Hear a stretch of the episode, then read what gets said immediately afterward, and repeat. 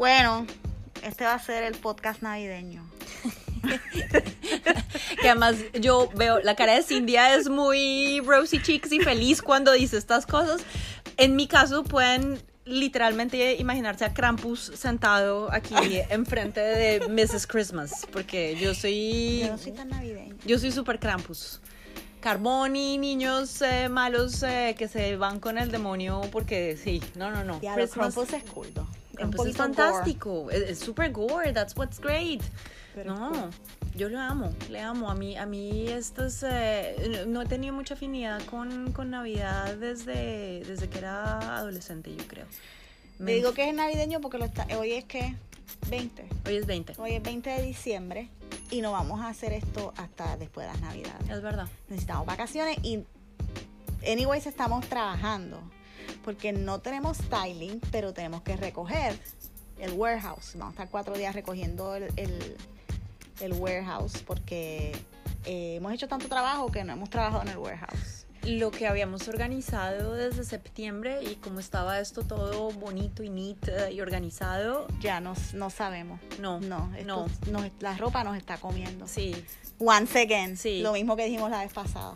Esta, la mesa en la que trabajamos por lo general eh, tenía espacio, estamos en este momento en una esquina rodeadas de, De ropa doblada. no hay mesa. Y ropa, y ropa. más ropa. Y más ropa, y ropa en el piso, y ropa en las sillas, y ropa por todas partes. Desde la, desde la última grabación, Juanita, que hemos hecho. Han pasado cosas. Sí. Tú hici- hicimos dos cosas al tiempo el mismo día durante Art Basel, por ejemplo. Art Basel nos comió Ar- Art Basel nos comió.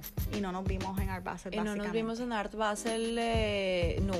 Pero estuvimos las dos en el, un sábado, el sábado de Art Basel, las dos en dos proyectos diferentes. ¿Puedes, ¿Puedes revelar información del tuyo? Sí. Bueno, sí, yo hice, yo hice un, un video de mi segunda. Bueno, mentira. Vamos a empezar por donde empezamos. Yo fui a la fiesta de presentación de la revista Ocean Drive, la portada que trabajé de Bad Bunny, con nuestro jefe. Este, fui a la fiesta y supuestamente Bad Bunny venía, pero era un martes. Ujú. So, yo fui a la fiesta, bailamos, eso parecía un quinceañero.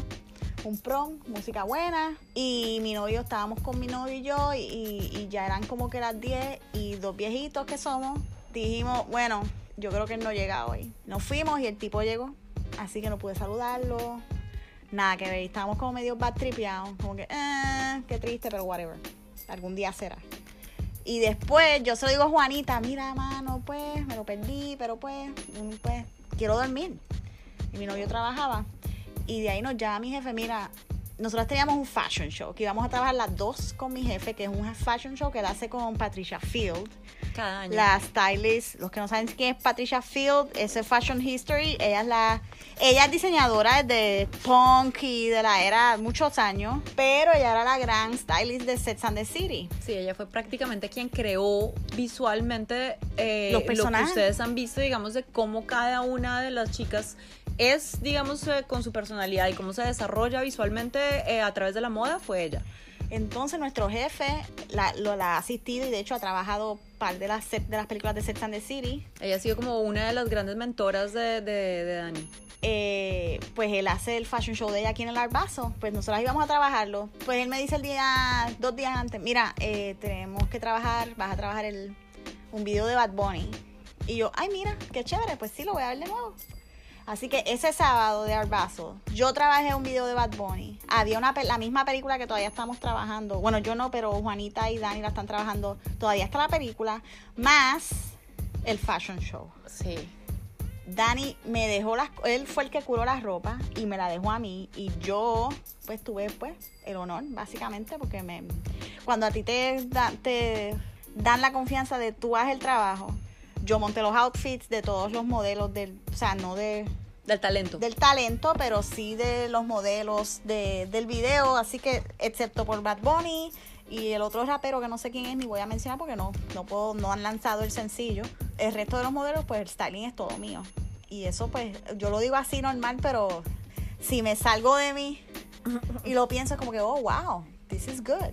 Esto es big y nada estuvo chévere. Monté los outfits traté de que todo estuviera bien organizado porque era mucha ropa. Eh, y tuve que hacer los fittings allí mismo. Es chévere porque pues pude hablar con los directores que hubiera un punto de vista una depuración de la ropa y organizarla es lo más importante. Eh, se nos atrasó el día por cos- pues, por producción y yo solita me fui de allí como a las 12 y pico, alquilé un Uber Excel que gracias a Dios me salió mucho más barato porque después como que Uber me dio un descuentito bien chévere y dije, ok, no me sale a 36 dólares y me llevé esa ropa a mi casa y el otro día pues que uno hace devoluciones.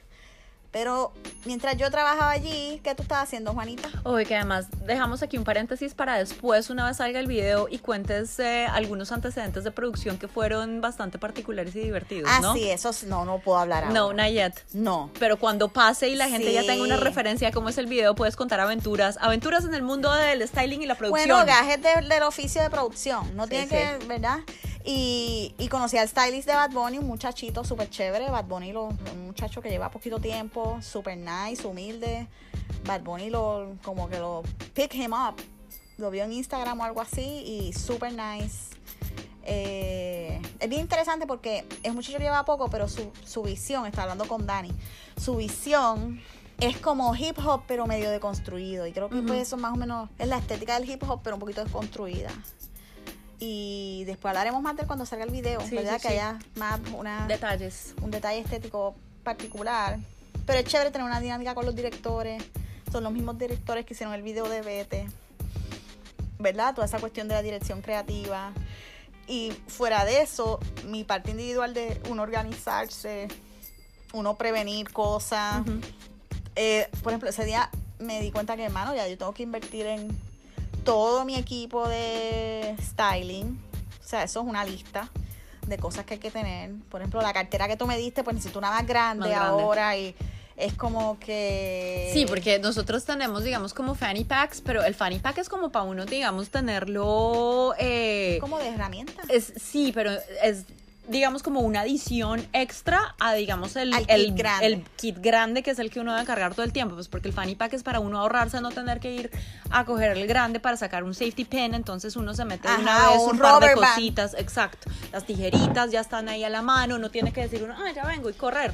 Y efectivamente yo tenía rubber bands que tuve que utilizar, pins que tuve que utilizar, este y nada, velar, también uno, aunque se supone que no ve que toque, uno tiene que velar, ok, que el maquillaje esté eh, cohesivo con el styling de uno y que todo el mundo esté Sí, es un, es un trabajo indudablemente en equipo y hay que participar dentro de él lo más que uno pueda.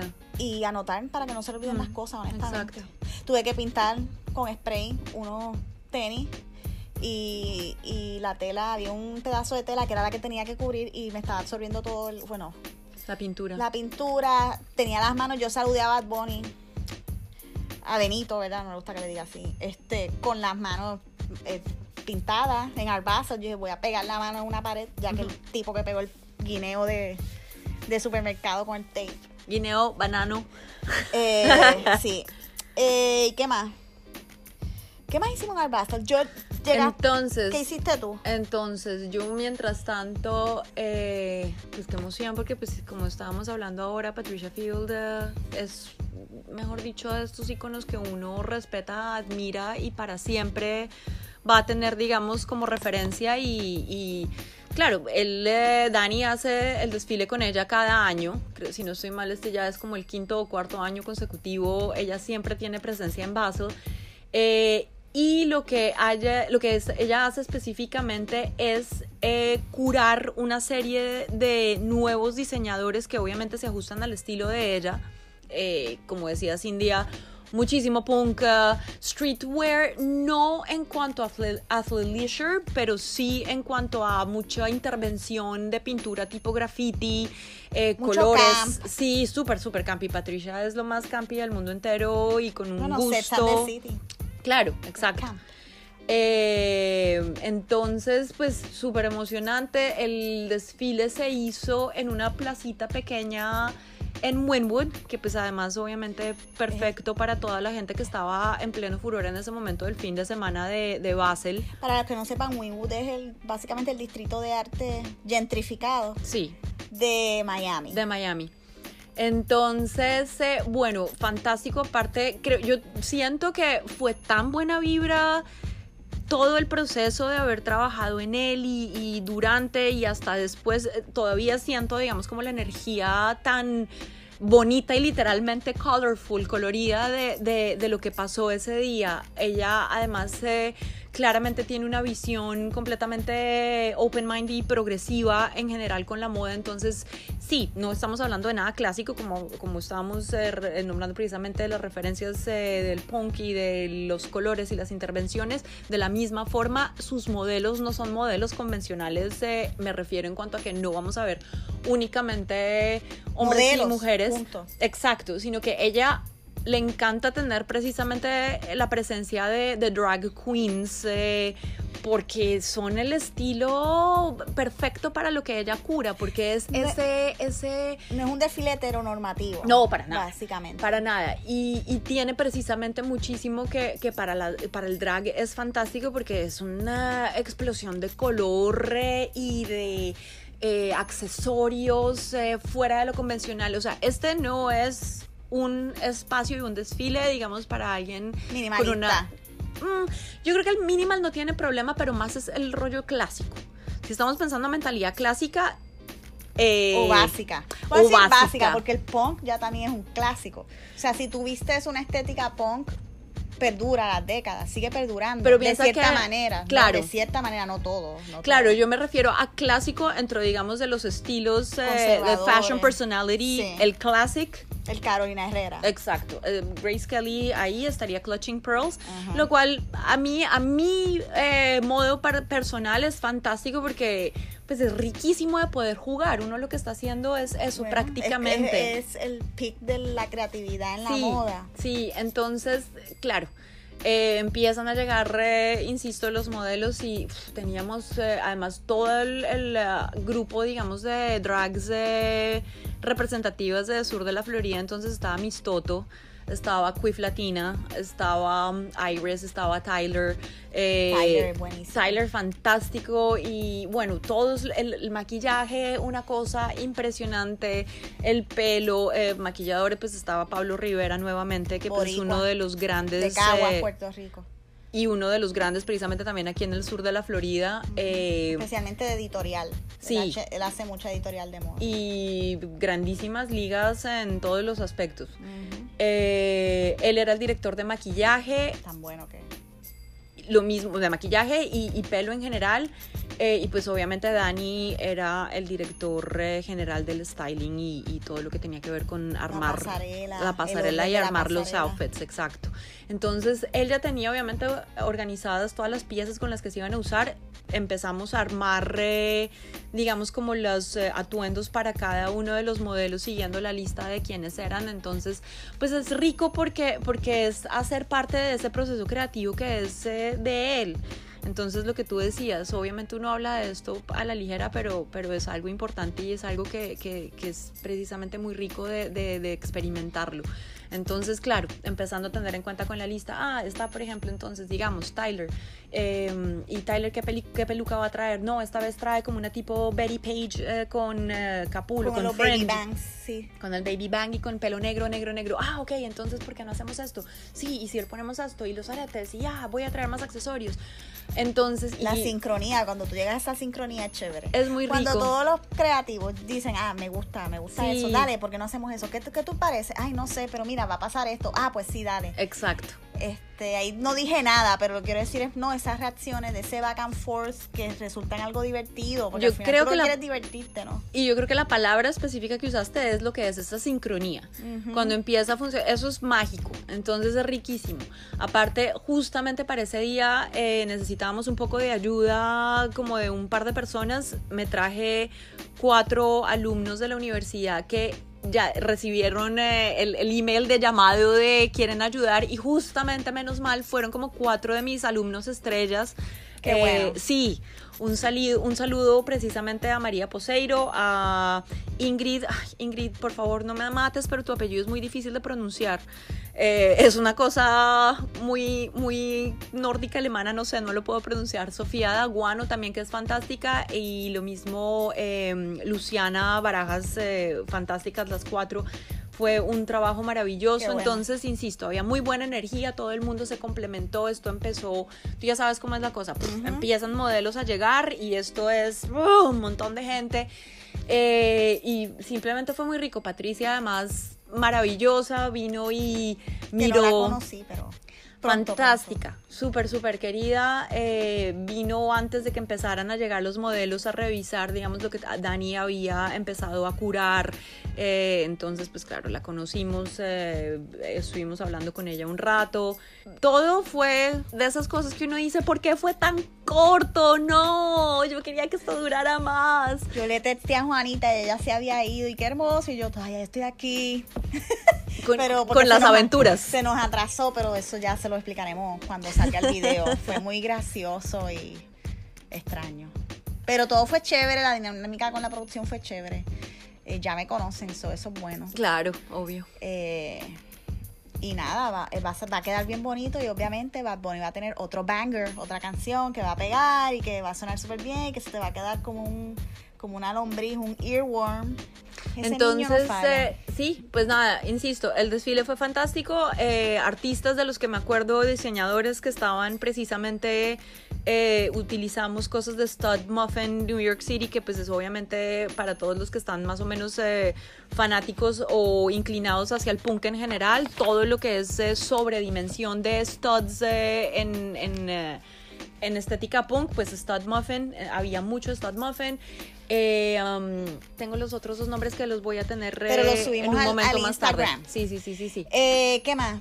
Yo tuve otro, tuvimos otro, esto fue como que hace dos o tres días, tuvimos lo de Disney. Este, hicimos, Dani pues tiene un contrato con Disney de hacer cosas para los cruceros y otras cosas de turismo. Advertising. Advertising, hicimos los shoots como de Navidad. Y estuvo chévere, tres familias en los cruceros. con Mickey, con con Minnie. Mickey Minnie, Daisy, Pluto, etcétera, y Santa Claus. ¿Te emocionas cuando los ves? No, fíjate, no es que me emocione, es que es interesante la dinámica del trabajo, como sus movimientos, ¿verdad? Porque están en personaje, nunca. Claro. Pues se te, se te pega, ¿no? Como que tú terminas riendo, tú ves a todo el mundo riéndose, todo el mundo, la gente que trabaja ahí todo el tiempo. Claro. Eh, eso es lo interesante, ¿no? Y a veces te da risa.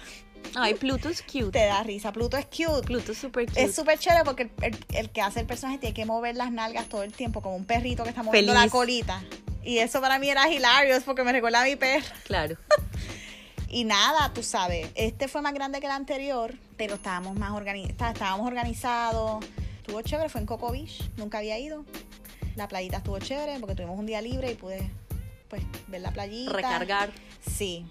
Pero anyways, nos teníamos que levantar a las 5 de la mañana, 4 de la mañana, así que pues es como que, ok, recargo, pero es porque al otro día va a ser y después, o sea, va a ser duro y después organizar todo, que esté organizado, chévere, para cuando lleguemos, pues no sea un issue. Y al otro día, pues, es el día de devoluciones, que uno está ocho horas con el auto devol- devolviendo cosas que no se usaron a las diferentes tiendas. Y ma- manejar en Miami no es cool. Uf, No nos gusta ninguna de las dos porque nosotras vivimos en Miami, que es lo que mucha gente no entiende aquí. Nosotras vivimos en Miami, que es chévere, pero nosotras no somos de Miami. no. No, No, y ni ojo, nunca lo seremos. No. Es como que, ok, eh, pues vivimos aquí. Qué No, y ojo. Y sí, uno se adapta. You do live in Miami, pero yo vivo, yo de hecho vivo en Broward. County. Tú vives en Broward. Yo vivo en Broward. yo- trabajas en Miami. Yo trabajo en Miami, yo vivo en Broward y es No, yo muy vivo en curioso. medio de la ciudad. Claro. Y es muy curioso porque el, estamos justamente hablando del tráfico en estos días y mi marido y yo tenemos la teoría y estoy completamente segura. La gente en Miami-Dade es loca manejando como nada Yo en este mundo. En el momento en que No, tú son cruzas a terribles. Broward County, Cambia la conducta. todo es fantástico. Yo lo que pienso es que como aquí hay de todas partes del mundo, pues todo el mundo maneja como en su casa. Mm, dude, y como aquí deben haber montones de colombianos y ya sabemos cómo manejamos los colombianos. Eh, los puertorriqueños también y todos, todos los países, la gente, pues las leyes de nuestros países todas son diferentes, Sí. las calles todas son diferentes. Sí. También hay gente aquí, mucha gente de dinero y no sé, mucho carro deportivo exótico, mucha motorita. Y se, pro- se pone mucho más complicado cuando uno se mete, digamos, tipo Brickell, eh, los puentecitos como y esas urbano. arriba, abajo. Y Sí. uno de pronto, oh no, me pasé. Y si me pasé, mejor dicho, y rápido, y la gente No. pita. Y si uno no es de aquí, Nosotros somos GPS. Sí, dude, o sea, era lo que hablábamos el otro día. Nuestro jefe obviamente es súper recontra Miami native, entonces él se sabe todo y nosotros tenemos que ir a algún lado y él nos dice, ah, sí. Entonces él me empieza a hablar o, él Tome nos la, empieza a hablar. 75 Northwest. Y en mi No, cabeza yo le no, pongo atención a todo, pero por dentro no digo de navigation, dame- dame- navigation, dame don't la worry. y yo con Google Maps resuelvo. Total. ¿Y qué más? No, yo, yo no sé si hemos hecho más. ¿Qué más hemos hecho? That's más it, nada. That's it. Hemos hecho, bueno, no. Eh, sí, la película por otro lado, pero tú también hiciste un shoot de, del, el del vino. Ah, yo hice un, pero eso fue dos o tres horitas, Mm. dos outfits, un shoot, este, En la pues de un rosé, sí, En como Key de publicidad. Muy bonito, muy cute. Todo el mundo también fluyó muy chévere, se recogió. Este, estábamos trabajando pues alterar las cosas, ¿verdad? Porque tenía que usar una enagua de estas de, de crinolina para que se viera así 50s. Entonces, como tú haces para que se vea súper fluffy. Fluffy.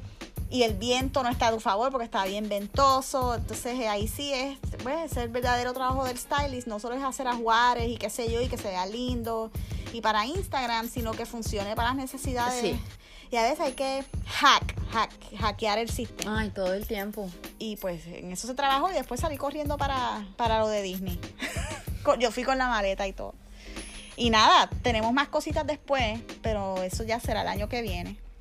Pero mientras tanto han pasado cosas eh, aparte, aparte de nuestras vidas que queremos obviamente empezar aquí a, a discutir. ¿Qué, qué hay por ahí?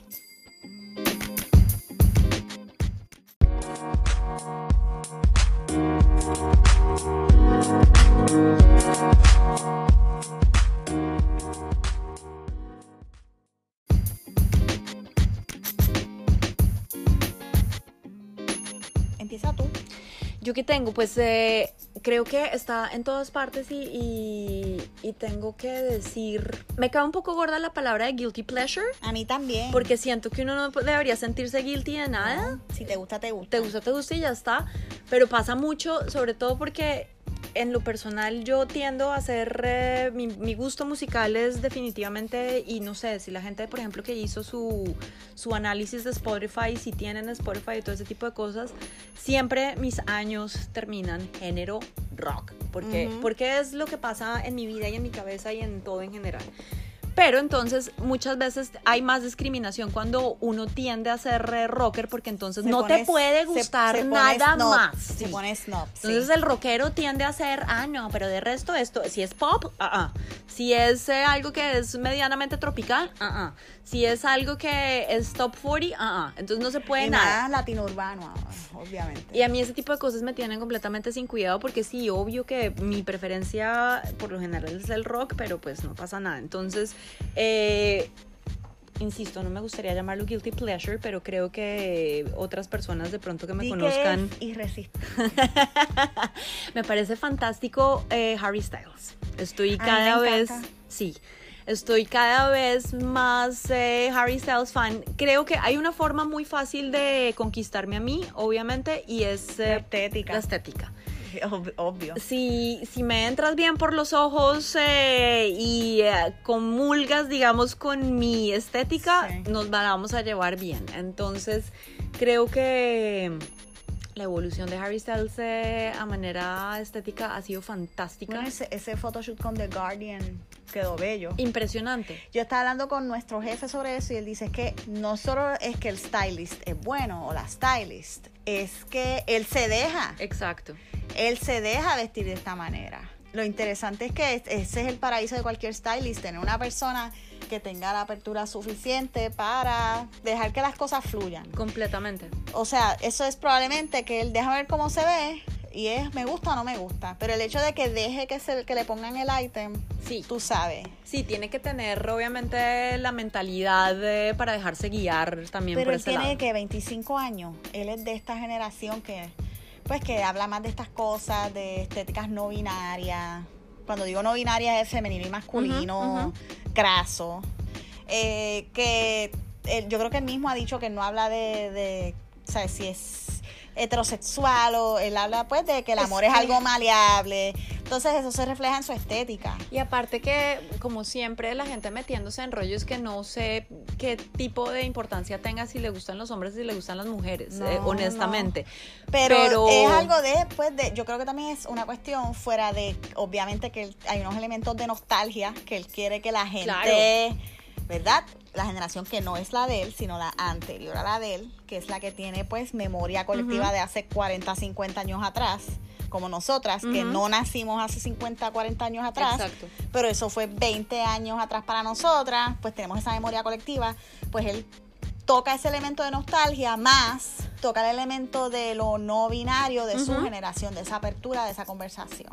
Claro. Y todo se ve fantástico. Entonces el punto, honestamente, digamos, es que, insisto, para mí me conquistan visual y estéticamente y entonces mucho más si ese visual y estético, insisto, comulga conmigo.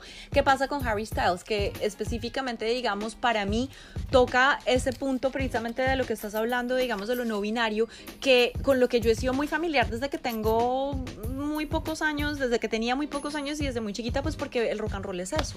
El rock and roll siempre ha sido en muchísimos aspectos no binario y precisamente grandes influencias, digamos, en mi vida como David Bowie han mostrado, digamos, eso de una forma absolutamente astronómica y hermosa que menos mal nunca fue Sí, cuestionada. Stardust, Elton John, Eh, hasta Freddie Mercury. yo no soy muy Elton John, pero pero la estética es esa, claro, pero digamos, insisto. el en- glam, toda esa era glam. Claro, eh, insisto, digamos, en lo personal, eh, Bowie, Iggy Pop y mi... Hasta Prince. Claro, Prince completamente, que lo adoro también precisamente. Y para mí, eh, insisto muchísimo más aún eh, en lo personal, yo soy fanática loca de todo lo que mal llamado hair metal.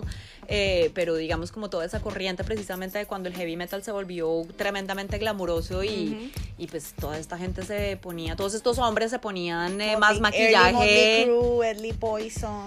Todos se ponían más maquillaje del que cualquiera de las chicas se ponía y a mí me parecía absolutamente Y también fantástico. el, ¿cómo se llama esto? Era mo- no era Modern Rock, Ah, el New Wave. el New Wave. Claro, obvio. Duran Duran, eh, todos Los vestidos Duran como piratas, eh, con sus pelos Folk gigantes. of y- Seagulls. Claro, todo el New Wave. Todo el New Wave, todo eso. Sí, es, es que el rock and roll, esa es la belleza del rock and roll y además es que lo que tú dices, Prince, por ejemplo, entonces uno echa para atrás y mira Prince de dónde salió esto y obviamente revuelve uno a James Brown con Little Richard, Little Richard que también se ponía más maquillaje y se sigue poniendo más Sí. maquillaje que cualquiera de nosotras.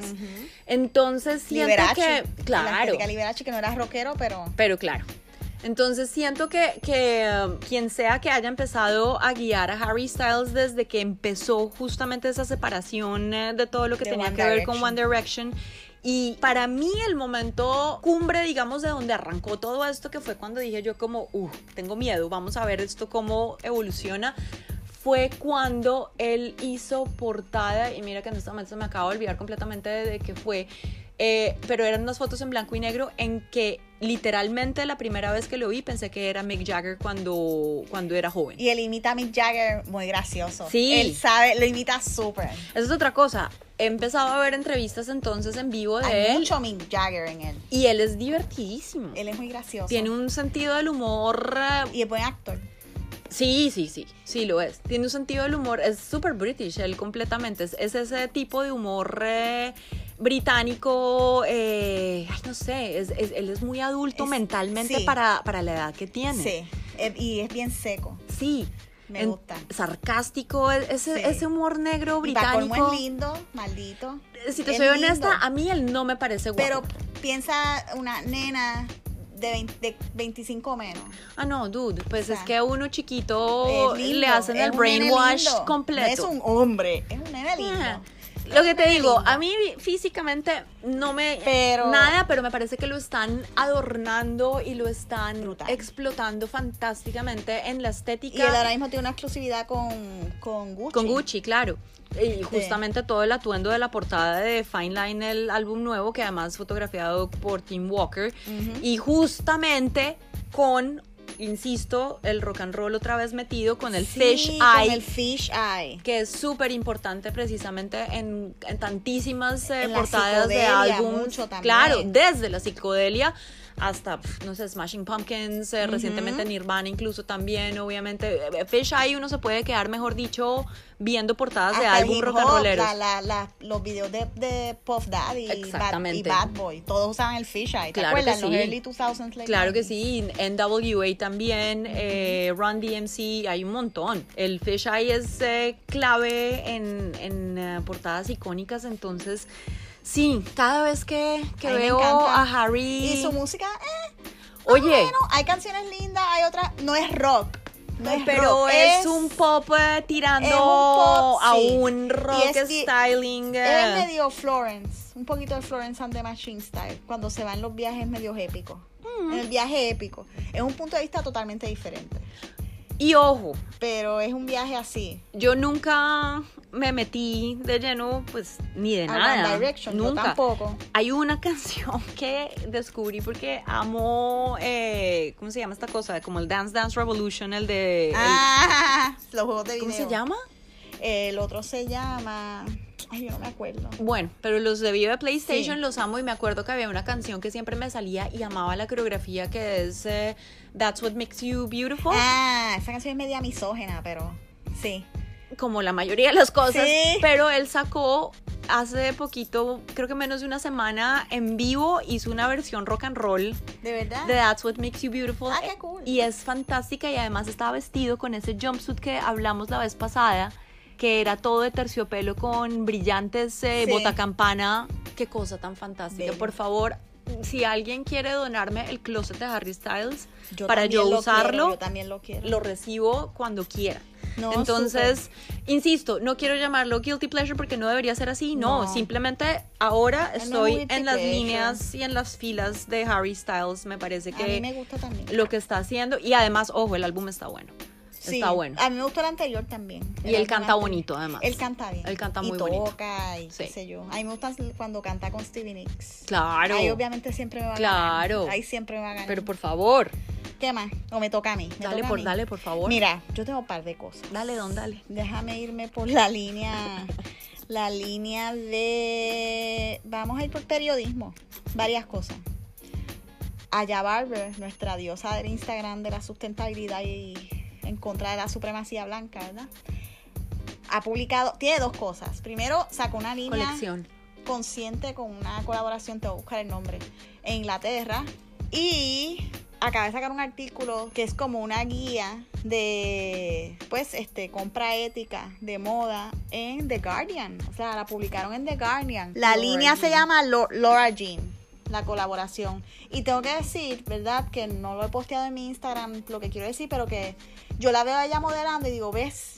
Que en verdad todos podemos modelar. Si, si lo tenemos, todos podemos ser partícipes de una editorial de moda o una editorial comercial, porque se ve hermosa en todas las fotos de su colección con Lara Jean. Y adicional a eso, eh, sacó el, el artículo con The Guardian y mírate, el nombre se llama Conscious, Ethical and Cruelty Free, A Guide to the Language of Sustainable Fashion. ¿Por qué dice eso? Porque a veces hay tiendas, que lo hablamos con eh, lo de Patriot Act, que él habla de esto, que usan terminologías de que supuestamente es sustentable, como que conscious, y El qué sé de, el de Sara que es Pero- Enjoy, uh, Enjoy Life. yo, no me acuerdo. Join, Join Life. Entonces como que greenwashing. Sí, claro. Entonces es chévere porque el artículo estaba bonito. No quiero dig in, quiero que lo lean. Y ella está muy informada. Y ella tiene un, ella tiene un Patreon, un newsletter, Ujú. Que es para gente que le paga, porque obviamente eso es labor. Claro. más trabajo que ella pasa y tiempo que invierte, y eso hay Es que trabajo. pagarle. O sea, que adicional a su Instagram, que es un Instagram bien informativo, extremadamente informativo, ella tiene cosas adicionales en su Patreon. Y te envía un newsletter y tú ves el website con otros artículos que ella hace, porque ella es escritora también. Y eso es tiempo, y ese tiempo se paga. Lógico, es trabajo. Entonces, pues nada, se lo vamos a. Le vamos a tirar una foto para que lo busquen, porque es The Guardian. No, no tenemos 10.000 followers para subirles el link para que vean el artículo. Y les muestro las fotos de, de ella modelando la línea, que son bien bonitas. Bien bonita. Y el lipstick, yo quiero saber qué lipstick se puso, es como un rojo anaranjado. Oh, no lo dice en ningún lado, ya yo le tengo que preguntar. Sí, escríbele que ella, Es eh, ella es muy cool de, de responder. eh, Sí, ella es bastante es buena con el feedback. Es muy selectiva también. El otro es que Vogue vi a través de una muchacha, se llama, tiene como una compañía de consultoría de tu buscar trabajo en la moda en Nueva York. Pues ella se pasa haciendo screenshots en sus stories de Woman's Wear Daily y Vogue, lo cual es un éxito porque la suscripción de Woman's Wear Daily, aunque importante porque es del, del negocio de la moda, es muy cara Es cara. para nosotras. y uno no tiene tiempo de leer todo, pero ella le hace screenshots y yo pues aprovecho y leo el resumen. Y hoy subió, hoy mismo subió uno sobre Vogue, un artículo que está en Vogue, así que ese sí lo podemos ver, que se llama The Future of Fashion is Circular, o sea que es circular. ¿Qué significa eso? Porque en los 2020, o sea, esta década que viene ahora, va a ser sobre hacer de ropa vieja ropa nueva. Claro. Básicamente, esto fue escrito por Emily Farra y fue publicado lo que sería para nosotros ayer, el 19 de diciembre. Se llama The Future of Fashion is Circular. ¿Qué quiere decir eso? Lo que estamos hablando, esto es en Fast Fashion News, básicamente. Que ya la única alternativa para que este planeta no se destruya en 10 años o 15 años, que eso es nada, es usar lo mismo, lo que ya existe, no producir más. Y eso es algo que se ha hablado en todas estas semanas de la moda, de las que decimos que ya no vamos a hablar más.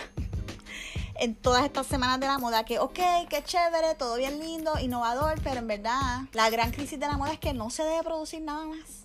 Eso es todo. No se debe producir nada más. Y bueno, es que yo creo que nosotros vamos a seguir teniendo fast fashion news todo el, todo tiempo, el tiempo. porque es completamente porque necesario. es- o sea, ya desde el informe del, del UN sobre el cambio climático y todo lo que es irreversible y que ya salió la semana pasada algo que en Groenlandia es súper irreversible, uno de los glaciares más grandes del mundo. Pues es como que no hay más remedio, no, hay más, remedio. remedio. Entonces tú vas a los shopping malls y vas ahora en las navidades, por ejemplo, que hay todo nuevo y todo es novedoso. Y es como que si cada tienda tiene toda esta cantidad de ropa, ajá, ¿qué vamos a hacer con Mm. todo esto? Toda esta cantidad de lentejuelas, ¿qué vamos a hacer con todo esto? Esto es plástico. Claro. Nos encanta, ¿verdad? Y nosotras trabajamos en catálogos también, no es que no somos parte del sistema Sí, claro. ni que estemos bien, pero esa es la realidad. Entonces el artículo habla de pues, los la gran las grandes terminologías ahora. Upcycle, que es usar eh, cosas ya hechas y, re- y rehacer, qué sé yo, telas que nadie usó, Sí. telas que sobraron. Es muy, yo creo, similar eh, como el, el, el ready-made de Marcel Duchamp en muchos aspectos. Ya está hecho. Búscale una forma diferente de volver a usarlo. y pues dejar de pensar en segunda mano Mm. como que ¡Ew! segunda mano Para sabes que hay segunda mano que nadie ha usado hay segunda mano que está ahí I don't even care y si, si la usaron o no, si me gusta y está en Sí. buen estado, I'll get it. Y, Y- llevo un año y medio entero en este plan. Creo que lo único que he comprado en serio nuevo ha sido ropa interior y de resto... y es porque ¿qué vas a hacer? El mo- sí, porque pues es que eso sí ya es un poco complicado. Sí. Pero de resto, las cosas que tengo, que he comprado de segunda, son absolutamente increíbles. Yo ya no quiero hacer parte de- Sí. del nuevo para y yo nada. sé que es algo que repetimos, pero es que ese es el tema. Ese es el tema de todo lo que tiene que ver con la sociedad. Hay una cosa bien importante con respecto a todo el asunto precisamente de fast fashion y de moda circular y todo lo demás, y es que hay un grandísimo peligro que estaba leyendo yo precisamente de un artículo, eh, quienes también obviamente estén interesados en este tema de moda circular, de cambio climático con respecto a moda, etcétera, sigan, espero que lo estén siguiendo también, pero Fashion Revolution, obviamente, que es uno Sí. de los grandes precisamente en cuanto a este tipo En de temas. Instagram. Fashion Revolution. Fashion Revolution, estaba leyendo justamente esta semana que es una cosa que yo particularmente desconocía y me parece gravísimo, importantísimo, sobre todo para tener en cuenta si ustedes además son eh, grandes compradores online. Yo, por ejemplo, compro muchísimo online y precisamente estas cosas de segunda, mejor dicho, me volví loca, fanática de Poshmark. eh, eBay lo había hecho de toda la vida, pero pues Poshmark y Depop tienen, digamos, como un... eh, énfasis más grande en cuanto a moda, pero bueno, en fin, esto cuando estamos hablando de segunda, pero quienes compran, digamos, de primera mano y cosas completamente nuevas, etcétera, pasa mucho que tendemos a no saber nuestras tallas muchas veces, entonces decimos, ah, pues pido una M y una L y una S y miro cuál de las tres me queda bien, me quedo con la que es y lo demás lo, lo devuelvo y todo bien, ¿verdad? Pues no todo bien, según Fashion Revolution, la mayoría de las veces cuando se devuelven estas otras cosas Terminan en el vertedero. se van para el vertedero. Sí. Entonces, otro motivo más para entender que eh, es, es peligroso, es peligroso. Es bien peligroso. Lo que pasa es que se produce tanto que ellos pueden darse el lujo de votar. Sí.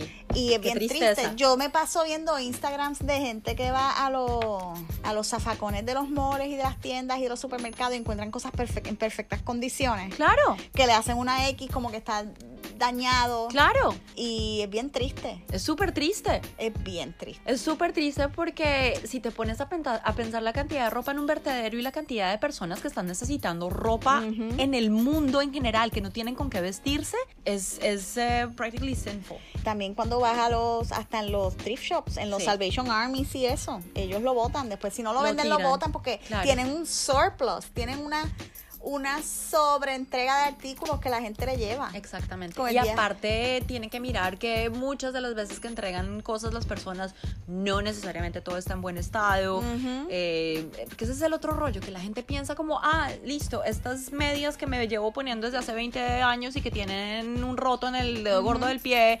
La y voy a regalar Claro, por no alguien las va a necesitar. No, dude, piensa que obviamente la gente que va a recibir las cosas debería también tenerlas en buen estado. Lo otro es que cuando, yo creo que vamos a decir esto mismo, esto va a ser la sección de decir lo mismo, como ver el chavo del 8 mil veces. Lo otro es que cuando vayamos a los Marshalls de la vida o a las tiendas, ¿verdad? Porque Marshall es ropa que, a menos que sean los contratos que ellos tienen de líneas exclusivas de ellos, es ropa que si no terminaría en el vertedero. Sí, Eso es sí. una manera de comprar, no es vieja, pero es un tipo de sustentabilidad low key, Mm. porque si no estaría en el vertedero. Y de hecho, de quien aprendí eso fue de Aya Barber Sí. que ella está hablando, mira, mano, si tú eres pobre, ve a Marshalls porque sabes que esa ropa si no iba a estar en el vertedero. Es verdad. Porque es un reselling de Es ropa verdad. sobrante. Eh, cuando tú vas a Marshalls y tú ves toda la ropa y qué lindo, hay muchas cosas que son poliéster. Entonces, cuando tú compras, tienes que pensar, ok, yo voy a seguir promoviendo el consumo del plástico Plástico. que total, en los sitios que, ¿verdad? Nosotras que vivimos en climas cálidos, ahora, ¿verdad? Porque Bogotá es frío, pero Sí. Puerto Rico es cálido todo el año y es húmedo. Estoy hablando de que es húmedo, o sea, puede estar a 90 como puede estar a 70. Ujú. ¿Por qué vas a usar poliéster? Entonces, es como educar a todo el mundo de, mira, no, no te compres el de poliéster, cómprate el que tiene, Algodón. a menos que sea un legging de ejercicios o un traje de baño, el que tenga algodón, el que sea un knit Lino. más de t-shirt, ¿verdad? Porque es que la calor es insoportable y cada vez se va a poner peor. Pero producen más poliéster. Claro. Entonces existen todas estas compañías chinas que veo en Instagram, bello, ropa bella, pero si tú no lees el material y dices me lo voy a comprar, pero no leo el material. Es poliéster, elastina poliéster, dacron, que eso es poliéster, que Claro. es plástico. Es plástico. Que si viscosa, Plástico. plástico. Sí, y además no hay que ir tan lejos para tiendas No. chinas. What? O sea, Marshalls, vuelvo y repito. todo H&M, todo todo Zara. es plástico. Pero la mayoría, pero por Lo que se ve satinado, que después se espeluza porque es una basura. Sí, sí, total. Sí, that's not silk. es plástico. Entonces seguimos comprando estas cosas que no las vamos a usar mucho porque te dan calor. Que, ay, pero es que yo no quiero comprar la de algodón o la de lino porque voy a planchar. No lo tienes que planchar. Existe la maquinita de vapor, que eso en cinco minutos lo hace y no pesa como una plancha, ni da ni produce tanto calor como una plancha. Es más, Oh, si no tienes la maquinita, cuando te estés eh, bañando con agua caliente, la, La, cuelgas. la cuelgas en la cortina. Y ella misma se auto, se auto steam. Se steam. Yo, como nunca he tenido una plancha, porque para mí eso es opresión. Eso es opresión femenina, planchar. Para mí es estúpido. Hay que comprar pensando en eso. Ah, que tú no te das cuenta porque en tu oficina hace un frío pelú y tú vas a tu a tu trabajo en la burbuja del auto. Pues mira, la realidad es que está produciendo más plástico. Sí, totalmente. Entonces- Aparte, hay una cosa que yo creo que lo de siempre. Perfecto, no consumamos plástico, no consumamos eh, ciertas telas, como estamos diciendo, que son sintéticos, etcétera, etcétera. Pero había, digamos, como el, eh, el screenshot eh, específico de Fashion Revolution, justamente, si no estoy mal, de ayer o hoy, que decía la típica frase de, de Life is short, buy the dress. Ajá. No, life is short, don't buy anything. Exacto. No, you don't need it. Después te abruma, como me pasó a mí cuando me, mu- no. me mudé. El rollo es que, en serio, y Navidad precisamente es una de las, uno de los grandes puntos de Es mi la lista temporada de de, por más qué. contaminar, Es de uno de los grandes puntos de mi lista de por qué no me gustan los holidays. ¿Por qué nos volvimos completamente convencidos de que el amor se traduce en regalo? Dude, eso no es cierto. Y Otra si cosa te que voy a dar el dijo, regalo, no te lo hago yo. Exacto. Entonces, te dibujo yo una tarjetita Un y detalle. Cintia, I love you, this is it. O te hago un ponqué, o te invito a comer, o salimos Al las dos y nos vamos a cine, exacto. Pero Pero, la Jesus, gente- es comprar. Es que es capitalismo. Aya Barber dijo también en uno de sus posts de statements, porque ella tiene un post que es una foto y otro es un statement. Eh, uno de ellos escribió, no regales a gente que no te está pidiendo un regalo. No. No les regales. Jesus, nadie me está pidiendo el regalo, empecemos por esto. Ajá. Yo a mi familia desde hace muchísimo tiempo. No obligues a la gente a recibir regalos que no, no, quiere. Hombre, no, es que no, es que no. Yo te digo una cosa, lo que te digo, a mi familia los hace mucho tiempo los ado- adoctriné en mi dictadura de como no celebro holidays, pues I'm not giving you holiday gifts. Y I don't expect holiday gifts from you either. Nadie se, nada, no hay que, si te ofende, pues. No, no pasa No nada, problema. todo bien. No, y tú sabes, por ejemplo, este es el, el mayor productor de lentejuelas en las navidades y el Claro. New Year's Y Eve. glitter. Y te gustan las lentejuelas, te gusta el glitter, que es puro plástico no biodegradable. Mira, vete al thrift shop y cómprate un vestido de lentejuela Exacto, vintage. exacto. Si lo consigues. Online hay montones. Pero montones, las desde que existen las lentejuelas puedes encontrar lo que te dé la Lo gana de gana lentejuelas en de toda la cualquier, vida. Ahí sí que te pueden encontrar en cualquier size. Es más, estoy segura que te vas a encontrar algo más bonito vintage que de nuevo. mejor calidad. De y, mejor y mejor calidad. diseño. Y nadie lo va, se lo va a poner. Mucho mejor y más cool en todos los aspectos. Esa es otra, que la gente pues no tenga miedo a tener un estilo propio, porque esa es otra, ¿no? Hay unas cosas hermosas. Entonces, hay telas antiguas, no antiguas de antiguas de que no las puedes tocar y se rompen. Telas de temporadas atrás que sobraron de lentejuelas, pues usa esa tela Obvio, y te mandas a hacer el traje, obvio. ¿verdad? Pero consumir artículo nuevo que siga promoviendo esa máquina de pues de- del consumo De pues, crear del y crear y plástico crear. eh, nosotros recuerden que usted tiene que poner sus valores donde el peso donde están sus valores, ¿verdad? Completamente, completamente. Y no estamos diciendo que lo hagan blanco y negro, porque podemos hablar de muchas personas por muchas razones, por el capitalismo, por lo que no tuve cuando era más pequeño, que eh, tener cosas cubre una necesidad. Esas son cosas más complejas que se entienden. Pero una transición poquito a poco, es que la emergencia es tan grande ahora mismo que una transición puede ser de un año, el tiempo que le tome, pero que vaya mejorando las cosas, lo hace también el uno educarse estas cosas, y te lo digo por como una persona como yo que compraba en Marshalls todo el tiempo, que tenía el closet lleno de cosas, eh, te hace un comprador más consciente. Claro. Entonces, lo que tal vez hace cinco años atrás me hubiera comprado todo, salgo de la tienda sin nada. Es que así shopping y ser. te vas. Es que así debería ser. Además, yo En- te digo una cosa. y te duran más las cosas. Claro, muchísimo más. Es que es mejor centrarse, o sea, a, a ustedes si les gusta el holiday, ¿por qué no se centran en el rollo rico del De holiday? pasarla de estar bien. con la familia, con los amigos. Bailar. De ir a bailar, de ir a comer. Reúnanse. A mí, por ejemplo, ojo, insisto, yo no soy religiosa. Yo eh, tampoco. En no, absoluto. Atea full. Yo me considero espiritual. Por otro lado, pero no, no, no, no digamos. eh, Practicante ni Sí, nada de eso. Ajá. Exacto.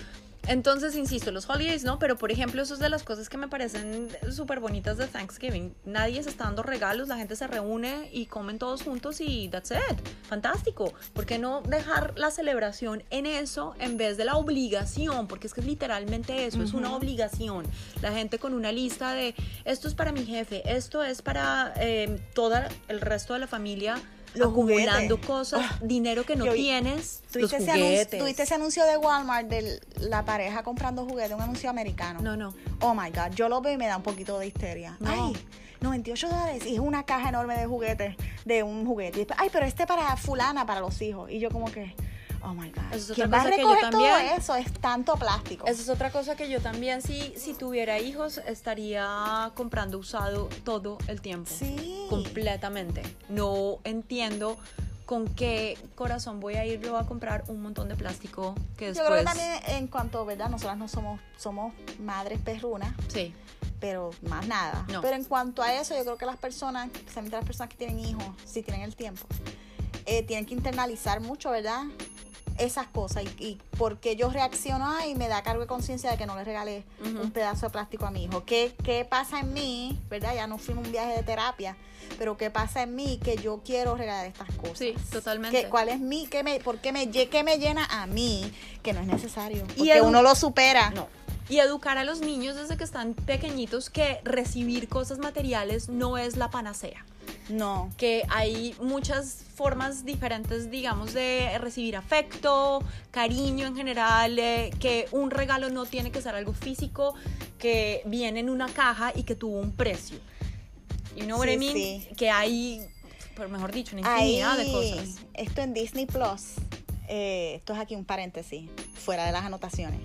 Jeff Goldblum tiene un programa de National Geographic que habla de todos estos fenómenos, habla de- del fenómeno de los sneakers, cosas de consumerismo, que sí, porque nos encanta el ice cream, muchas cosas. Y está hablando del fenómeno de que uno consume estas cosas que son como que too much, como el hype de los sneakers. ¿Quién quiere tantos tenis? Es un tenis, pero están a mil y pico, doscientos y pico. Como el nuevo de Dior con Nike, que está a dos mil dólares en lista espera. Perdona, pero... un Nike One, un Jordan no One. Hay la más mínima posibilidad. Aparte porque físicamente no me parecen lindos.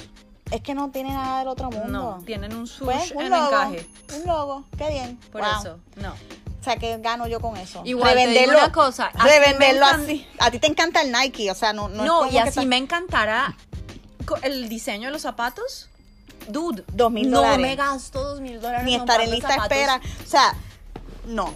No hay la, más cuestión mínima es, posibilidad. si me lo regalan, yo lo revendo. Esa es la que hay, ¿me entiendes? Dude, y menos hay la más mínima posibilidad cuando hace dos días justamente que yo Es a que es mí una Poshmark deberían eh, deberían Sponsor yo- you, sí, sí. porque yo les ayudo lo que quieran mucho menos cuando hace menos de tres días en Poshmark que me compré unas botas eh, cowboy vintage en 8 dólares Ay, no, yo necesito que tú me ayudes, pero yo soy pésima con Poshmark. Nunca encuentro. no 8 encuentro todo- dólares con envío Todo caro, todo caro. No encuentro nada para mí. Maybe es que no sé. La cuestión es, no quiero decir que Poshmark es malo, la mala soy yo.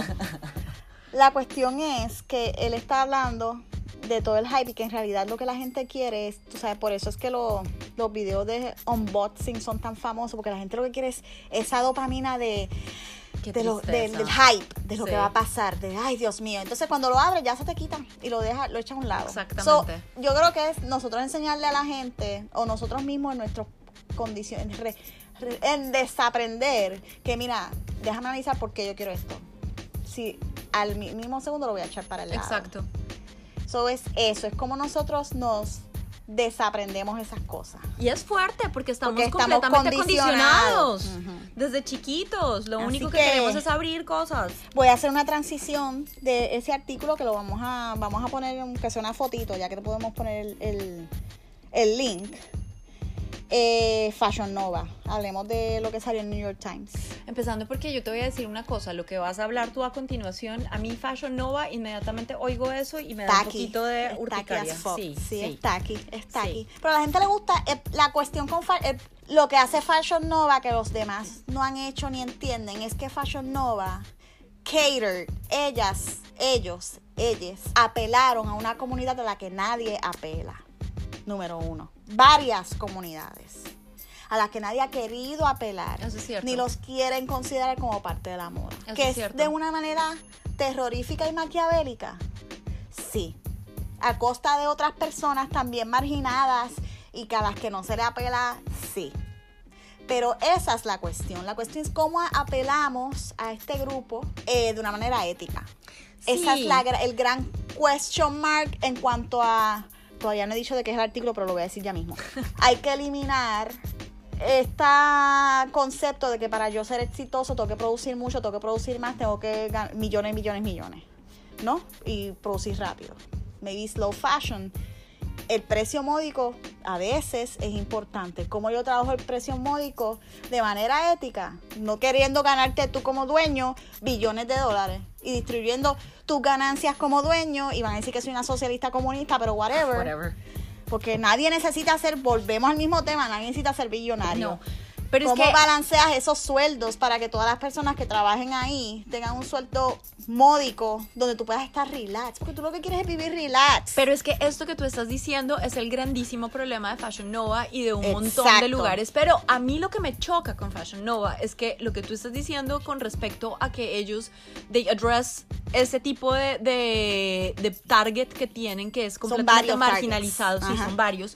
Pero entonces son tremendamente hipócritas porque uno dice que bueno, se están haciendo cargo de esta gente, pero al mismo tiempo están jodiendo a otra gente que, que también son es los una que comunidad para ellos. Exacto. Nada, vamos al, al punto. Entonces es muy hipócrita. El punto es que Fashion Nova salió en el New York Times una investigación donde Fashion Nova le está pagando, eh, su oficina es en Los Ángeles, no estoy hablando de un país entre comillas tercermundista. Sí, no es Indonesia, ese- no es. no es eh, Bangladesh. No. Está hablando en Los Ángeles, le está pagando a sus empleadas, usualmente pues, trabajadoras del, del, del- de la aguja, le están pagando hasta un mínimo de 2.77. 2.77 la hora. 4.66 la hora. Y muchas de ellas en la investigación dijeron que en condiciones deplorables, que iban allí y había cucarachas y ratas. Y viste, yo te digo cucarachas y ratas, te lo acepto en una ciudad cuando tú estás caminando en Nueva York, Santurce. What can you do? Ajá. Pero en unas condiciones de trabajo. estás trabajando? Donde de seguro no tienen un seguro de salud para cuando te enfermes, gracias a las cucarachas y las ratas. No te proveen servicios de vacunación ni nada. Y para colmo te pagan una miseria Aparte- que no da ni para las papitas y el refresco de McDonald's. Aparte, tú sabes, obviamente, quiénes son estas mujeres que trabajan claro, allá. son todas mujeres inmigrantes. inmigrantes. Todas las mujeres que fueron, fueron inmigrantes. Entonces, ahí está. Esa hipocresía de Fashion Nova Inmigrantes es grandísima. latinas.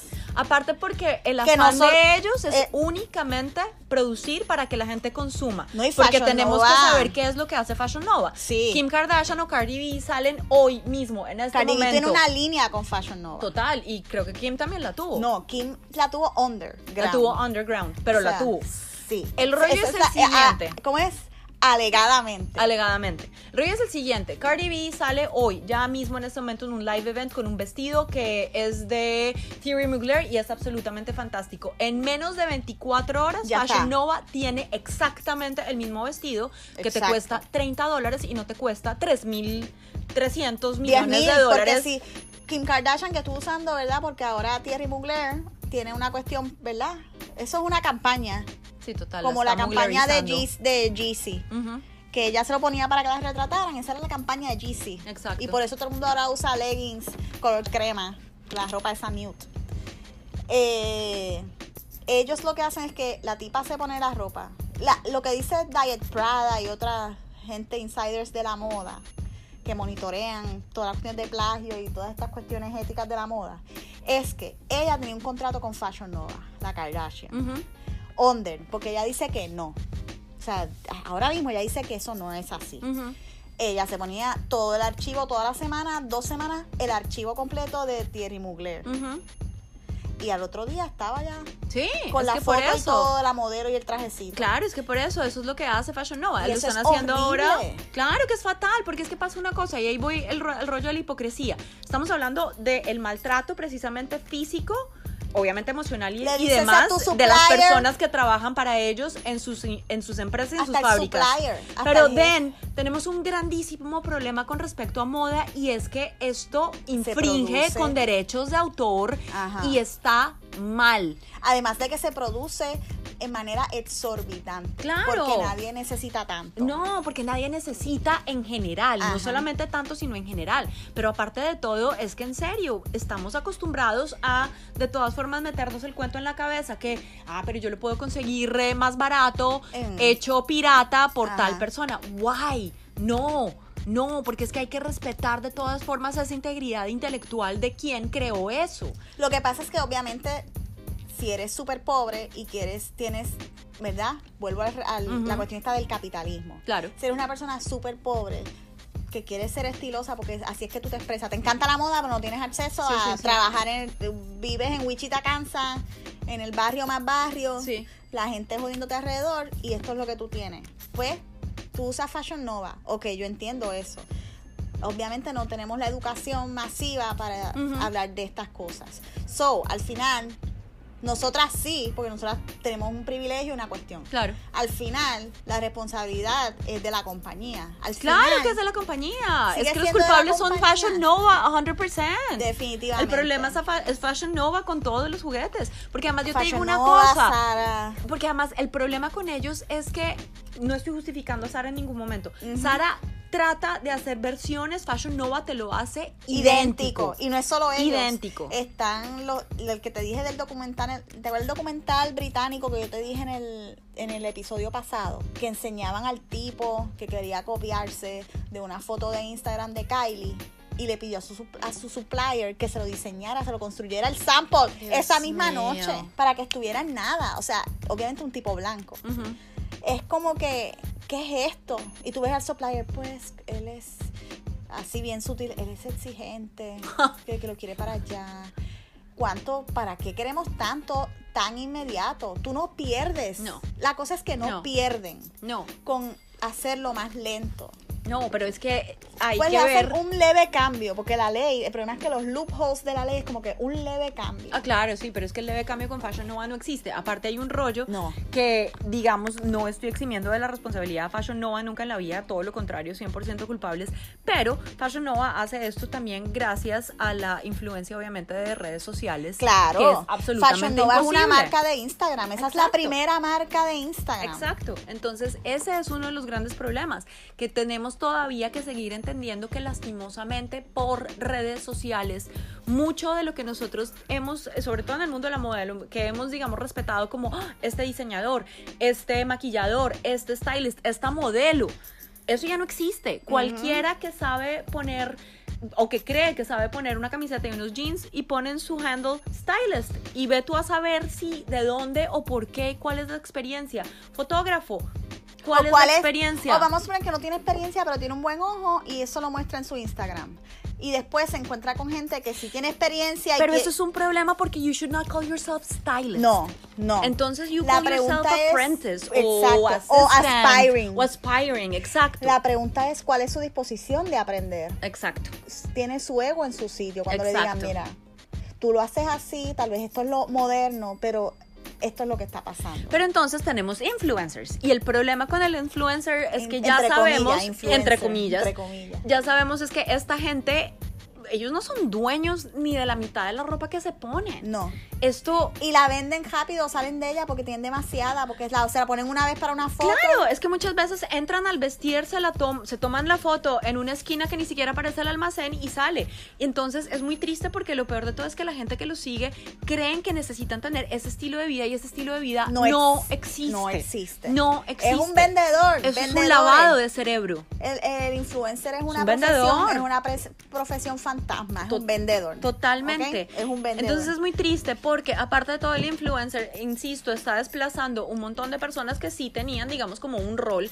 Por ejemplo, pues el que tú veas una modelo en un catálogo o lo que sea, pues es la modelo, ese es su trabajo, esa no es su ropa. No es está su mostrando trabajo, lo que es está trabajo. mostrando la marca. Te está dando una idea, ¿cómo me lo pongo? Pero esa no es la vida de ella y no tengo ni idea No. y no necesito querer soñar con ser como ella o algo por el estilo. Eso es otro rollo independiente. Pero es que el influencer sí trata y precisamente por eso el rollo de, hablarse como influenciador de Ajá. meterte, meterse en tu vida para que tú quieras su vida. Y, es eso un- no y debería es ser un así. viaje, el viaje aspiracional, pero como que Ego en, co- trip. en cocaína, bien duro. Exacto, es Porque, bien steroids, total. Eh, la, la aspiración, la cuestión de lo aspiracional, como por ejemplo en la vida, ¿verdad? Obviamente sin criticar porque hay una cuestión social del capitalismo, como en el hip hop, el tener cosas y oro y carro, son cosas que son eh, deseos capitalistas. Completamente. De exceso. Pero en realidad, esos no son símbolos de superación en realidad. Si nos vamos fuera de lo que piensa una comunidad o lo que piensa la otra, o lo que, lo, lo que haya aportado para que personas salgan de, de lo que sea, Sí. ¿verdad? El, ¿Cómo es el concepto de superarse? Ujú. Eh, es una fantasía, ¿no? Es un espejismo, Tú completamente. puedes tener 200 carros, pero estar fucked up en la mente. Por Completamente. los traumas que tengas. Puedes tener todo el oro del mundo entero, pero al mismo tiempo tu vida está hecho un desastre y Sí, tienes estrés. sí, y no aportas nada a la No, sociedad. no. Esa es la cosa. Que, o hago daño o aporto. Exacto. Este. igual que los como los billonarios. O, o da- hago daño o hago daño para poder aportar después. Eso no tiene sentido. No tiene sentido. Está, es como un band-aid mal Sí, hecho. pero a mí esto, estas noticias de Sí. eso de Fashion Nova me pone tremendamente triste porque eso lo único que demuestra, insisto, es aprovechamiento completamente de las circunstancias de una persona que, que necesita el trabajo y que esto es lo único que le ofrecen lastimosamente. Entonces es, ¿verdad? Nosotras no la tenemos aquí. Adicionar a que ellos tienen que producir menos, que esa es la gran solución. Ujú. Produce, produce menos, produce menos. Y deja de querer ser billonario, ¿verdad? Porque el ser billonario debería ser ilegal, pero whatever, eso yo aquí hardcore. Sí. Pero debería ser ilegal, nadie Debería. necesita ser billonario. No. Nadie necesita ser billonario. No. Eh, es la cuestión de que el sistema, el sistema de la moda o el sistema, instituciones que nosotros conocemos, ¿qué solución tienen a eso? ¿Me entiendes? De que cómo yo satisfago o cambio la necesidad de las personas para que el valor sea diferente y se pueda tener un negocio exitoso, pero en el que todo el mundo participe. Ese es el, ese es el gran question mark. Claro, completamente. ¿Verdad? Porque vuelvo y repito, como yo apelo a lo que está apelando Fashion Nova, que nadie más quiere apelar, después de Fashion Nova, entonces todo el mundo apeló, ¿verdad? A todos estos segmentos, como yo apelo de una manera ética, Claro. ¿verdad? Y que todo el mundo se sienta partícipe. Exacto. Sí, porque, insisto, la hipocresía es grandísima. Sí, nos estamos encargando de este tipo Así. de target, pero mientras tanto maltratamos Y así y pisoteamos a quienes trabajan para nosotros, Ajá, que es también una comunidad es marginada. Que yo las veo en, la- en varias influencers, entre comillas, de la moda en Puerto Rico. Misguided es así. Que todas son compañías inglesas. Ujú. Misguided es una compañía inglesa. Boohoo. Nasty Girl. Nasty Gal es California. Todos, Pero pero, fue comprado también- por Boohoo, que es inglés. Claro. Y todas estas compañías, Ujú. además de los grandes, ASOS, ASOS. Inditex, Sí. que es Sara, Sí. y Forever 21, que Sí. está pasando a mal. Pero, ¿verdad? Ya no son mainly online, excepto ASOS. Claro. Como todas estas compañías, Y Nasty Girl también es solamente sí, online. Le bajan a, le bajan decibeles al exceso, ¿no? Es que yo te digo una cosa, es una, es una cuestión muy simple. Cuando tú ves un artículo, por fantástico que se vea y por eh, high-end que se vea, porque eso es lo que tú estabas diciendo, el aspiracional es lo que nos nubla Ajá. la cabeza y nos hace pensar Que que, nos pasa vamos- a todos. Nos pasa a todos. Pero por, por fantástico que se vea, por high-end que se vea, pero si eso vale 10 dólares, you should think. No, eso se va a ¿Cuánto, romper. cuánto? No, no me interesa si se rompe, pero ¿cuánto le pagaron a la persona Bien brutal. que lo hizo? Si vale 10 dólares, le pagaron 5 centavos, dude. Y le exigen hacer 200 por hora. Por eso. Perdóname, te mueres ahí. Y Nasty Gal tiene montones de colecciones con gente muy famosa. La- una de las últimas que la vi de- Cara de Levine. Sí. El- ellos han hecho Emily Ratakowski. ¿Te acuerdas de Courtney Love? Pero eso fue Love. antes de la venta. Eso fue hace mucho tiempo. Eso fue antes de la venta. Eso era cuando todavía estaban en, en Prime, que era Ajá. otro rollo completamente diferente. Nasty es Gal. otro tema Pero- también. pero sí, ahora son súper baratos y eso, y es ese viaje. Es ese viaje, pero entonces vuelvo y repito. ¿Cómo vamos a apelar sin de pedirle a la gente, mira, ¿sabes qué? Yo quiero que tú tengas esta estética, por ejemplo, el lingerie, que es hermoso, no voy a negar, es bello, pero sin pagar los 200 dólares que pagarían la perla Exacto. y en Agent Provocateur, que yo no tengo acceso a eso tampoco, ¿verdad? Exacto. es cómo, cómo cuadramos eso. Y eso requiere tantas cosas, pero hay que hacerlas porque si no este mundo, esto va a ser, esto va a ser peor que The Walking Dead, peor que Blade Runner, esto, ¿Cu- ¿Cuál es tu visión del futuro según película, serie o demás? yo veo ¿Esto es Walking Dead o Blade Runner? Han- Handmaid's Tale. Sí, qué miedo. Porque en Handmaid's Tale, ¿verdad? Hasta la cuestión religiosa, eso es lo de menos, pero en cuanto a la cuestión ambiental, Uy, no es lo de menos. dude. bueno, lo de menos en, en el tema que estamos hablando. Ah, sí, sí, sí, Estoy, total. estoy en el tema de, de- del clima. Sí. hay una cuestión ambiental donde hay un área de Estados Unidos que es inservible, llevan a las mujeres o a la gente que se porta mal a trabajar ahí porque terminan muriéndose de cáncer y se caen los dientes y eso. Sí, sí, sí. Y yo lo que veo es que va a haber un problema ambiental de que esto va a ser, o sea, necesitamos vagones, Qué el miedo. apocalipsis. Qué miedo. Yo, yo honestamente le tengo miedo al futuro. Lo que pasa es que la gente no lo visualiza porque no todo el mundo ve, la gente está distraída, ¿entiendes? Ujú. Es como la señora que yo te dije en el Uber hace poco me- Sí. que yo le dije, ella me dijo, ay, qué calor. Y yo, bueno, es que esto está pasando, ¿verdad? En medio del invierno. Ajá. Y estaba por, por Bis- ¿cómo es? Key Biscayne. Y dije, total, esto, yo le decía esto todo va a desaparecer porque estamos bajo el de hermano. ¿Tú crees? Sí, va a pasar. No, yo salió. no creo, señora, lo creen todos los científicos que han analizado Pero, la pero la situación. señora dice, ay, pero lo- eso no es lo peor. No es su ignorancia, es lo que me dice después. La señora, que me dice, ay, pero es que eso, eso no es ahora, eso es, de aquí, eso es de aquí a mucho tiempo. Ese es el problema, que la gente piensa individual en su vida, su presente. Que se jodan los demás y el futuro de los demás. A mí no me importa, pero después te dicen, oye, ¿y el novio? ¿Y cuándo van a tener hijos? Ay, ningún día, porque como a ti no te importa lo que le pase a mis hijos. Exacto. Exacto. Porque como tú no te vas a ser responsable de ellos, tú quieres verlos ahora, cuando sean babies, antes que te mueras, pero después cuando no tengan dónde vivir, que hay una crisis alimentaria, porque el problema es que cuando todos esos mares, ¿verdad? Todos esos glaciares se derritan, todo se inunda, hay dos problemas. Va a haber refugiados climáticos. Obvio. Que se tienen que mudar de donde están porque se les desapareció su hogar, su ciudad, su lo que sea. Y eso crea una crisis alimentaria porque la Of gente course. se muda a un solo sitio y todo lo demás está inundado. So, donde sembraron lo- el maíz se inundó, no hay maíz. Donde sembraron las- los plátanos se inundó, no hay plátano.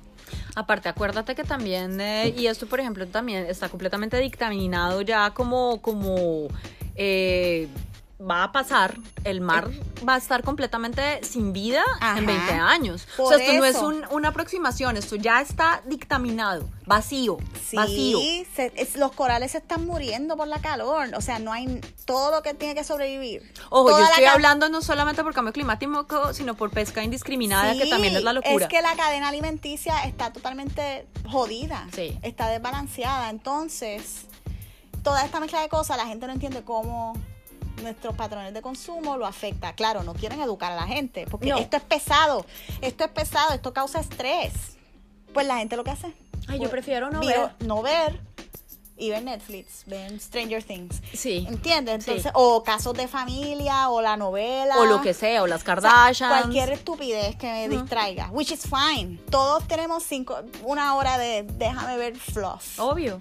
Veo cosas fresitas, pero tienes que saber. Entonces, obviamente, el sistema no quiere que la mayoría de la gente lo sepa, ¿verdad? Que esto se quede en la burbuja. Total. Y no es solo Fashion Nova, es todas las tiendas que hemos hablado, Todas. que seguimos hablando. Todas. Y hay gente que está hablando de esto, por ejemplo, ayer, que también lo voy a, a mostrar, hay este muchacho que se llama... ¡Ah! Él es modelo, Peter DuPont. Peter underscore DuPont. Él es modelo de IMG Models. Ujú. Y él también trabaja este, cosas de climático y de la moda. Y él habla de por qué no es solo crear textiles, ¿verdad? Ecoamigables, la famosa palabra soft. No, porque eso también. Eh, esa es otra greenwashing. Ecoamigable, sí. sino como las emisiones son las que joden Claro. en el mundo de la moda. Es que además yo te digo una cosa, lo chistoso de, ah, sí, pero es que yo solo me visto algodón. ¿Tú sabes cuántos galones de agua se necesitan para una camiseta de algodón 100%? Oh, sí. Y para los jeans, para los maones. eso. Oh my God, es un Es montón. que tenemos que parar de comprar nuevo. Sí. Eso ya existe, ya está. Dude, yo por ejemplo, y vuelvo al tema de las botas de cowboy. Las botas de cowboy que compré son 100% cuero. Yo soy vegana, no uso cuero, pero esto ya está hecho. ¿Me hago Está hecho es igual y que la comprar plástico lo jode. Es igual que la lentejuela. Yo nuevo no te compro nada de cuero, no hay la más mínima Es como los abrigos de piel Exacto. y los abrigos de mink. Si tú tienes frío y no quieres comprar plástico, porque ese es otro greenwashing vegano, pero es plástico que contamina el ambiente y jode el, el cambio climático y va para el vertedero y no es biodegradable. Y aparte el me da mucha concepto rabia porque de la hace- piel vegana no existe. Y es algo que me da mucha rabia porque hace ver mal al vegano haciéndole creer a la gente o al que, vegetariano. que quien no quiere, digamos, animal cruelty, entonces se va por eso y está Eso completamente no es- errado. Son so- las compañías las que están vendiendo eso como vegano Como cuando no, debería ser cuando así. no es cruelty free. Exacto. Estás produciendo emisiones, Sigue estás produciendo cruelty. plástico. Exacto. Es cruelty for everyone. Exacto. O sea, billones de personas van a estar afectadas por esto pronto. La salud va a estar afectada por Exacto. esto. ¿Verdad? Y ahí nosotras estamos súper de acuerdo. Total. Que no compres, si no quieres No. afectar animales ahora, compra piel vieja. Te va a durar para Claro que siempre. sí, y ya está. Te Ya va a durar para siempre. Está ahí. La llevas al zapatero mil veces. Si tienes frío porque vives en un país frío y no quieres comprar eh, ¿cómo es?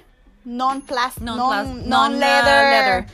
eh, qué sé yo, un moto jacket, cómpratelo viejo, cómpratelo viejo. Es que ya está hecho. Ya está hecho. Está ahí colgado. Llevas Get. 20 años ahí, Get. llévate ese. Y eso sí se encuentra en un Salvation Army. No, es que es lo que tú me estabas diciendo antes. Si ustedes son nuevos, digamos, para comprar cosas usadas, tómense un tiempito y pásense un ratito y esculquen en cada aplicación y van a empezar a encontrar cosas y se van a empezar a volver adictos, créanme, Sí. eso después es un problema. Etsy, Etsy también tiene muchas Etsy cositas. es fantástico y está también. bien curado Mm. también.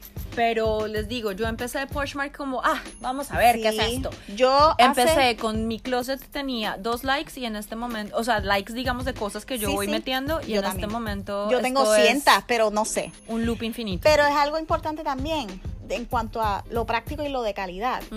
Si te compras un zapato plástico, un mocasín plástico, eso se va a morir ahorita. Y si eres una persona que camina mucho como yo, camino a todas partes, eso no sirve. No. Gastas 15 dólares, 20 dólares en algo que se va a morir. Total. Cómprate la piel vieja, es sustentable, está ahí Exacto.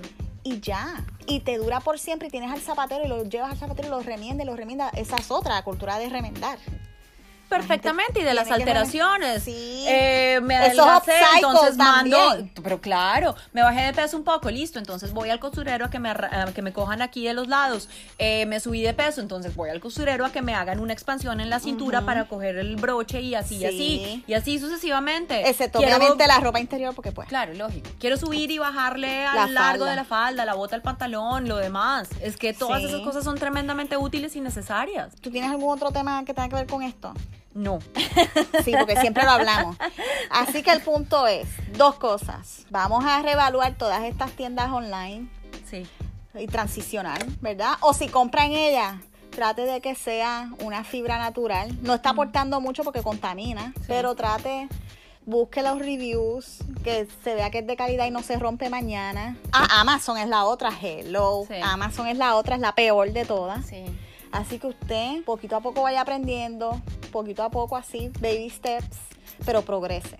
Ojo, y hay un, hay, un, hay un tip, por ejemplo, que tengo yo, digamos, a la hora de comprar eh, cosas de segunda y es el siguiente. Cuando uno siente, digamos, esa inmediatez de quiero algo que, por ejemplo, vi, insisto, en una revista reciente o en Instagram, en lo que sea, vi algo reciente. La mayoría de los trends o de las tendencias que vemos siempre tienden a ser cosas que vienen y van. Entonces, por ya nada ejemplo, está inventado. por ejemplo, una tendencia que sigue siendo vigente y que lleva las décadas de esta vida, digamos el animal print. Entonces, si veo, por ejemplo, una camisa de leopardo que apareció en eh, Vogue eh, enero 2020, miren cómo es, eh, digamos, el fit de la camisa. Ah, listo, entonces es una camisa oversized que va hasta El la corte rodilla. del cuello.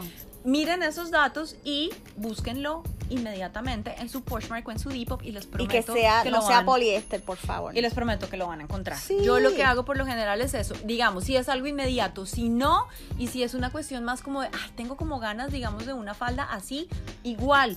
Búsquenlo en su Depop y en su Poshmark y lo van a encontrar. Si además pasa un montón, eh, digamos, vieron lo mismo en una revista o en Instagram o lo que sea, busquen la marca y es muy seguro que alguien ya lo haya comprado y ya lo haya subido a su Poshmark y lo van a encontrar un poquito más barato y en el caso de segunda. y en el caso de las personas que tengan sizes mucho más grandes que a veces se les, hace- a veces se les hace más difícil busquen en Instagram hay un montón de personas plus que tienen tiendas sustentables y que te pueden orientar de cómo buscar cosas para ti Es más, cuando pero uno entra, hay por que buscar la información Y cuando uno entra, por ejemplo, en cualquiera de esos Pones dos, el en. Poshmark o en, uh, o en Depop, uno puede mirar el closet de la persona que los está vendiendo y hay closets especializados, digamos, en plus size, en diferentes necesidades en general. Entonces ahí también es mucho más fácil. es más fácil Pero- porque créeme las tiendas plus porque yo trabajo en una la mayoría lo que hacen es poliéster Claro, claro. Es- y entonces qué lindo te queda pero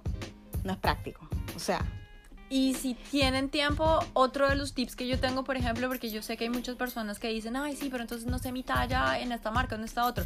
Tómense un día de just visual Mira, shopping sí. en el mall. Entonces váyanse al mall todo el día y entren, por ejemplo, a los almacenes de esas marcas que les gusta comprar y anoten de una vez y ya saben cuáles son las tallas que le quedan. Y verdad, a menos Entonces- que le cause algún trauma, mídase. Es bueno no, saber por sus eso, medidas. por eso, a lo que voy es, entren al almacén y mídanse las cosas, con eso entonces, ah, por ejemplo, entré, digamos, a Scotch and Soda, entonces ya sé que los pantalones de Scotch and Soda me quedan buenos los talla M y la camiseta me queda buena la L y no sé qué. Entonces, quiero comprar, por ejemplo, yo en este momento, digamos, esta es una situación real mía, tengo ganas de comprarme otra vez unos Dr. Martens, eh, no me acuerdo qué talla era la última vez que las compré, voy a ir al mall la próxima semana a Journeys, así. me mido las Martins, pero ya sé qué talla es, las busco por eh, Poshmark. Exacto. De segunda. Entonces, anoten sus tallas. Tómense una tarde de irse al mall, de irse a todos los almacenes que les llama la atención las marcas, mídanse las cosas, anoten las tallas y con eso a la hora de comprar ya saben perfectamente cuál es la talla que quieren. En conclusión, para salvar el planeta, en parte, se lo dijimos nosotros, hace tiempo que se lo estamos diciendo y se lo está diciendo Vogue, esta década que va a empezar porque ya se nos acabó, Ay, llevamos sí. 20 años del milenio, eso está bien fuerte en mi mente. Es bien Es- fuerte. Es bien traumático, pero ahora que vamos a los próximos 10, a la tercera década del milenio, esa tercera década es de usar cosas que ya se usaron o que ya están creadas. Sí. Reciclen. Reciclen, es upcycle, esto va a ser un círculo de reusar. No necesariamente quiere decir que está apestoso con las manchas de desodorante, es que no se puede producir nada nuevo. Es cierto. Se lo dijimos hoy, 20 de 20 de diciembre, diciembre. del 2019, y nos van a recordar de aquí a 5 años, de aquí a 2 años, porque esto va a ser, no va a ser el trend, va a ser el modo de Sí. vida. Es el modus operandi, que porque si no, es que el mundo no puede ser, el mundo es evil si no es así. Es porque verdad. va a caer, se va a morir. ¿Verdad? Y no estamos siendo conspiracy theorists, no son teorías de conspiración. No, es la realidad. No somos fatalistas, la realidad es así. Así que este es el punto. Vamos al próximo tema. Es verdad. Eh, ¿Qué ha pasado por ahí? Ahí como para volvernos un poquito pop y salirnos, digamos, de la seriedad De la que pesadez. estábamos ahorita. Somos densas, pero, somos muy densas. pero, es que hay que ser densa, hay que ser denso. Sí, toca. Ya nos toca. Pero también somos fun. Me da mucha pena decírselo. Sí, somos fun siempre. Somos super fun. Entonces, justamente colección fun eh, que me pareció absolutamente increíble, ridículamente exagerada como todo lo de Jeremy Scott, eh, pero amé el Subway Collection que tuvo en general y cómo lo presentó precisamente en, eh, en Ujú, los trenes en el del museo, metro. En el museo del metro. Eso me del encantó, me encantó. ¿Esa es la resort o es fall? Creo que Pre-fall, es pre-fall. pre-fall. Creo que es pre-fall. Dios mío, es que también son demasiadas colecciones. Eso hay que evitarlo también. Sí, Tienen que dejar de hacer tantas consumismo. colecciones. Pero Por eso no nos dio tiempo de terminar de hablar de, de, De los Summer. Week, Fuck sí. that. Miren, a mí me gusta esa colección. Eh, estaba escuchando que después hablaré de eso porque esas fueron de las cosas que me apasionaron de estos días. Eh, hay un podcast que escuché que voy a hablar de que ellos estaban, uno de ellos es historiador de la moda, enfocado en la experiencia afroamericana y la experiencia negra en general, blackness. Ujú. Eh, y él está hablando de que le gustó, pero que sí vio un poquito de Cultural de appropriation. cultural appropriation. Es hermoso, me encantó, pero él está hablando de eso. Y Jeremy Scott es un chamaco blanco de, Claro, campo. completamente. Lo que siento es que de todas formas hay un punto en el que Pero está muy cool. en el que fue fiel, me parece, y él fue completamente abierto. Su inspiración viene sobre todo del hip hop y del streetwear de los 80, Sí. que es 100% negro. Él lo dijo. O sea, eso no tiene ninguna salida de ningún lado. You know what I mean? Entonces Sí. siento que, que cuando alguien es abierto a decir, no, es que mi inspiración es esta y de hecho estoy sacando todas las referencias de, de la cultura negra de las calles de, de Nueva York, específicamente de los años 80, no, no lo veo como... como... Yo creo que fue inspiración. Yo Sí. creo que el argumento de él, y creo que fue el argumento claramente, lo pueden escuchar después, les vamos a hablar de eso ya mismo. eh, es que, ok, dice que te inspira, pero por, todavía estás utilizando la experiencia negra for your profit, mientras ninguna de la gente negra está, ¿verdad? Que te inspiró, está ganando de eso y sigue siendo marginada. Esa es la cuestión de la apropiación, esa es la gran discusión de la apropiación, ¿verdad? Cuando se crea... Hay un rollo que tengo yo con, con, con, eh, con el, con el asunto de la apropiación. Pero le que- gustó también, no es como Sí. que no le gustó, ¿entiendes? No, total. Lo que yo siento es que el- el- hay una, una línea bien eh, blurry, digamos, Es con el... Sí, y es muy delicada y complicada. Lo que yo siento es que cuando hay, digamos, eh, tejidos o texturas o eh, patrones específicos, digamos que, por ejemplo, literalmente se están robando, cosa que ha pasado, digamos, como en el caso de Carolina Herrera y de Isabel Marant, con comunidades indígenas que simplemente agarraron justamente, como insisto, estos colores, estos patrones. Como y hace estos, Urban Outfitters con los patrones. y simplemente los indígenas. meten eh, en una blusa En y una de pronto, panty. uy, mira lo que pasó. En Sim- una panty. Exacto, y uno Uy. dice como, un momento, ¿esto qué pasó acá? Ahí yo tengo un grandísimo problema y es como, no, esto, ¿por qué no tiene por qué estar sucediendo? Lo que siento, digamos, en el caso de Jeremy Scott, eh, justamente porque él eh, dio ese crédito a de dónde viene su inspiración y obviamente entiendo que es un hombre blanco, pero siento que es algo muy similar y casi inevitable. eh, como digamos lo que pasa precisamente con el rock and roll. Rock and roll es Eso negro. es, lo, eso es lo que yo iba a decir. el rock and roll es gran argu- 100% negro. el gran argumento ahora es que el hip hop lo es todo. El hip hop es el pop, Sí. ¿verdad? Ya el, el hip hop es rock. El hip hop es considerado el rock ahora. Sí, Básicamente, en cuanto en, a todos los expertos de la cultura popular, ahora Sí. dicen, no, pero el rock no se ha desaparecido, ¿verdad? Que nosotros estamos hablando de eso, que para nosotros el rock se desapareció. Sí. Pero hay, hay teo- teorí- teor- ¿cómo es? Teóricos de la música, teóricas, que dicen, no, el rock and roll existe, es el hip hop. Sí. Entonces, yo creo que eso es, eso, de eso es de lo que tú me estás hablando, de que está en todas partes, ya es todo.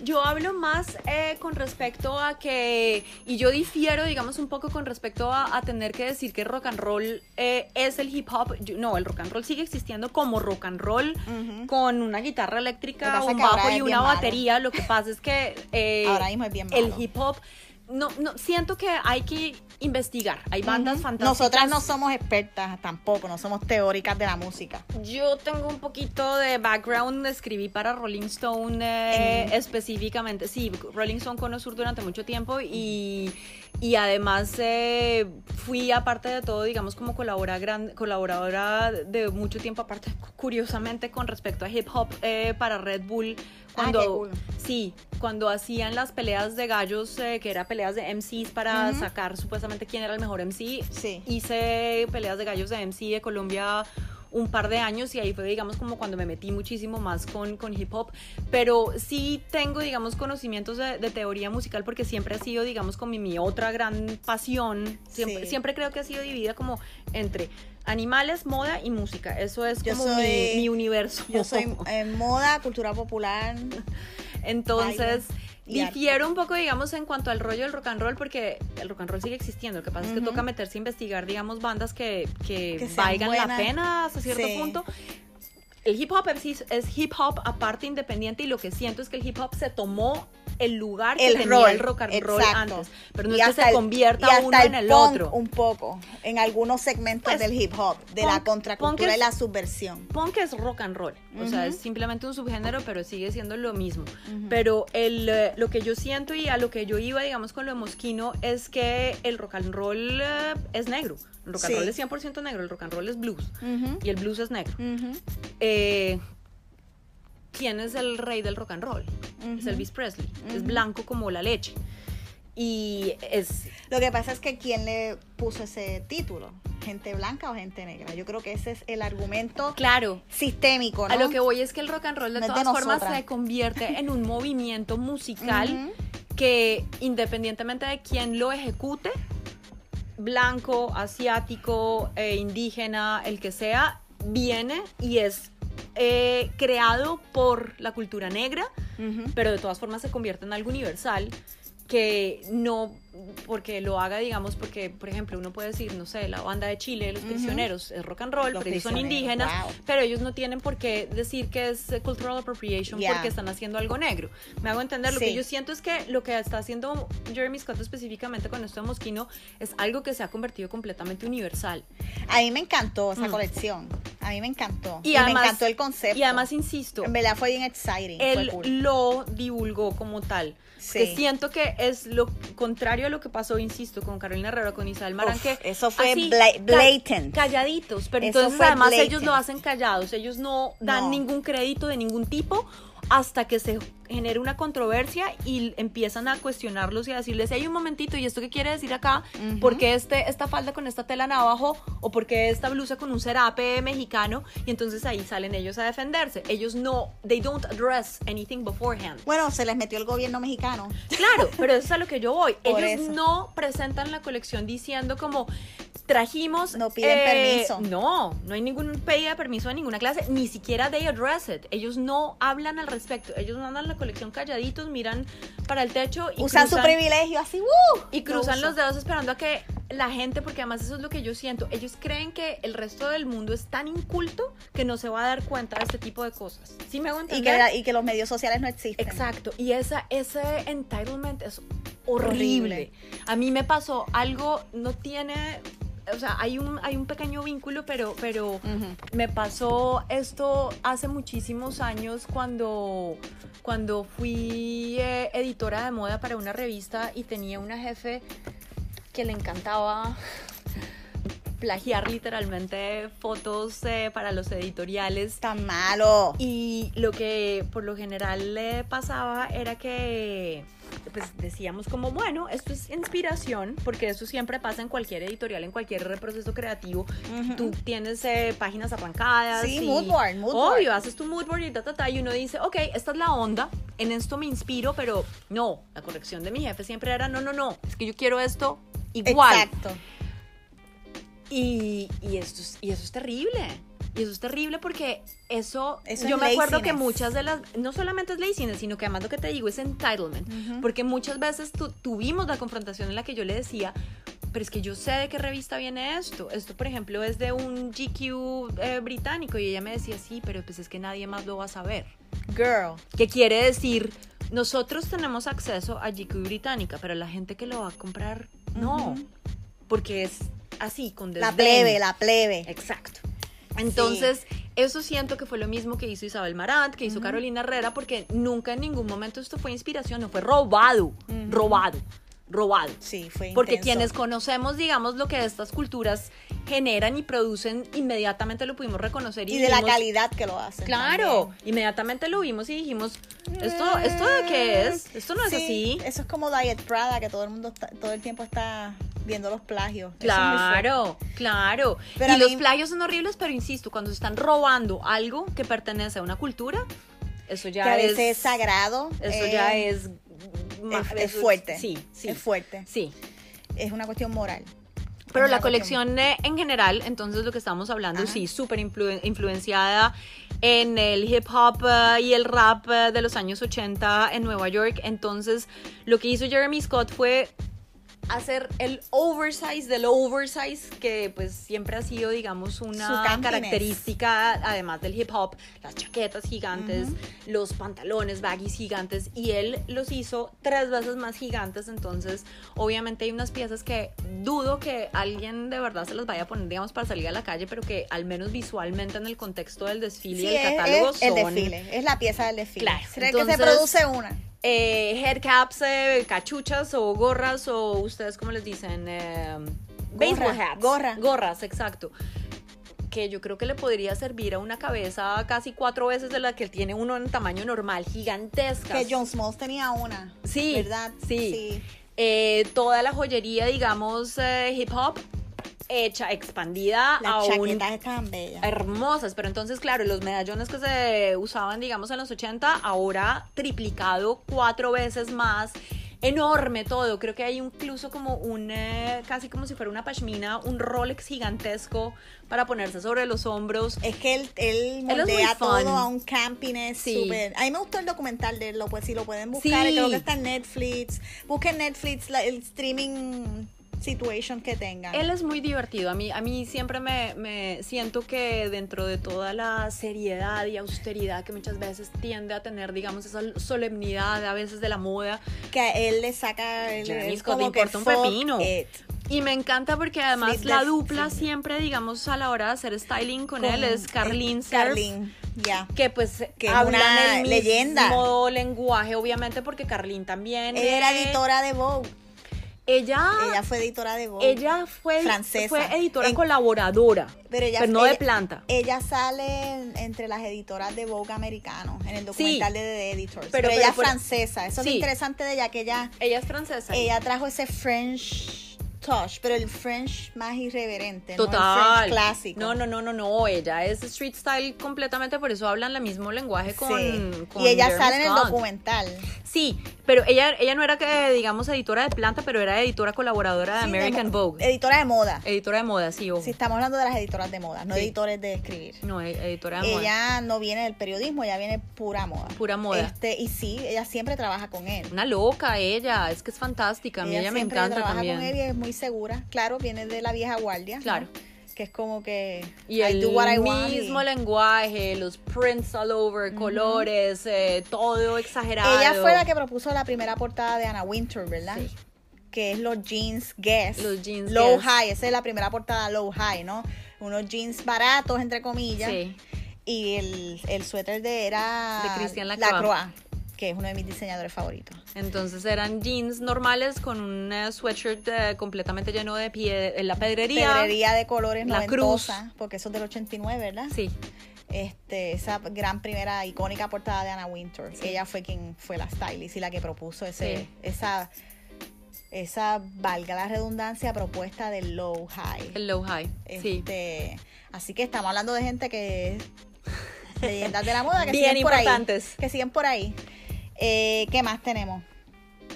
Ya no tienes más nada. Yo sí. ¿Quieres hablar de moda? Yo De moda. sí. eh, ah, ah, momento. Sigo Porque con. hay más cosas aquí. Un montón Pero- de cosas. Sigo con Mosquino, un dato súper rápido que me pareció absolutamente fantástico y que me hace quererlo precisamente aún más.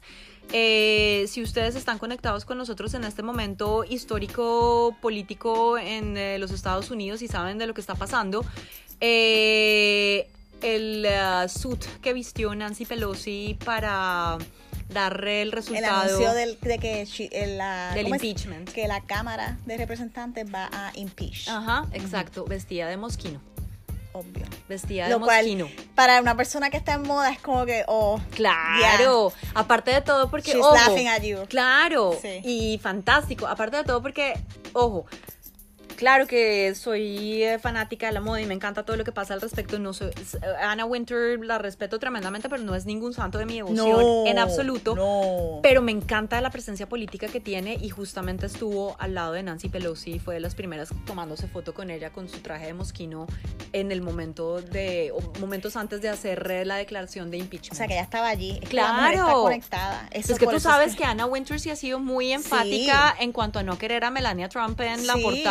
En, en tener a Michelle Obama cuantas veces sea posible. La única portada que hizo Melania fue la de su boda. Claro. ¿Te acuerdas? Claro, y Yo además esto no estamos hablando hace muchísimo tiempo Sí. cuando políticamente no había una No, influencia. Ella era una trophy wife. Una chamaca Lo trophy sigue wife. siendo, lo sigue siendo. Este, pero es interesante eso y lo interesante sería saber que es lo mismo que pasa que siempre uno habla de las primeras damas y, y los debates, el proceso de cómo llegaron a, ok, ella se va a poner este vestido. ¿Qué personas trabajaron eso? Obviamente Anna Winter fue una, si, si dices que ella estaba allí, Sí. porque que Sí, hace sí, una editora de moda en ese evento Exacto. en Washington. Exacto. Esa es la gran disyuntiva. ¿no? Estaban los dos, estaban eh, Jeremy Scott y Anna Winter. O sea, con, con Nancy Pelosi. Explícame. Sí. ¿Quién trabajó en eso? La gente de Relaciones Públicas. ¿A quién se le ocurrió? Sí. ¿Me entienden? Sí, Es- claro, eso- eso, es un statement muy importante. porque y es mi- cuando la gente piensa que la moda es muy superficial y así no, es. Y, es, y si te fijas, es un, es un traje oscuro, no es ro- no son colores, los típicos colores de los Es senadores. negro, es negro. rojo, azul Es y negro, tiene como un, un rayo más o es menos negro, que arranca o sea, azul. es un funeral, porque ella lo que quiere, mira qué interesante, lo cual me da, o sea, tú dices esto y ahora yo tengo un montón de question marks, de signos de interrogación y de preguntas, porque mira lo que es interesante, ella está vestida de luto porque es algo desafortunado. Es desafortunado. O sea, un impeachment, ella no, obviamente no se va a vestir como que, hey, soy demócrata, fiesta, lo votamos. Es como que, que no lo votaron nada porque ahora es el Senado. Wow, estoy viendo la foto. Es un vestido muy Esto moderno. es muy fuerte. Es muy fuerte. Pero nada, lo vamos a poner la fotito. Que no se nos olvide. Este. La cuestión es, es esta, ok. Es un momento solemne y trágico, ¿verdad? Porque no es un momento constitucionalmente un impeachment no es algo afortunado. No, y bueno. eso es lo que ella, como la, este, la speaker, eso es lo que ella quiere decir desde el principio. Mira, esto está pasando, pero no es como que nos salimos con la de nos, con la, ¿cómo es? Nos salimos con la de nosotras o nosotros. Esto es trágico. Sí, es una Esto celebración. no es celebración. No. So, ella la visten de negro, pero se viste con Jeremy Scott. ¿Qué significa eso? Jeremy Scott, que es el, el, él es todo humor, ¿verdad? Es todo sarcasmo, todo parodia, todo camp. ¿Qué significa eso? Maybe es que Jeremy Scott es un diseñador blanco de Middle America, Ujú. porque él es, él es, su familia es base Trump.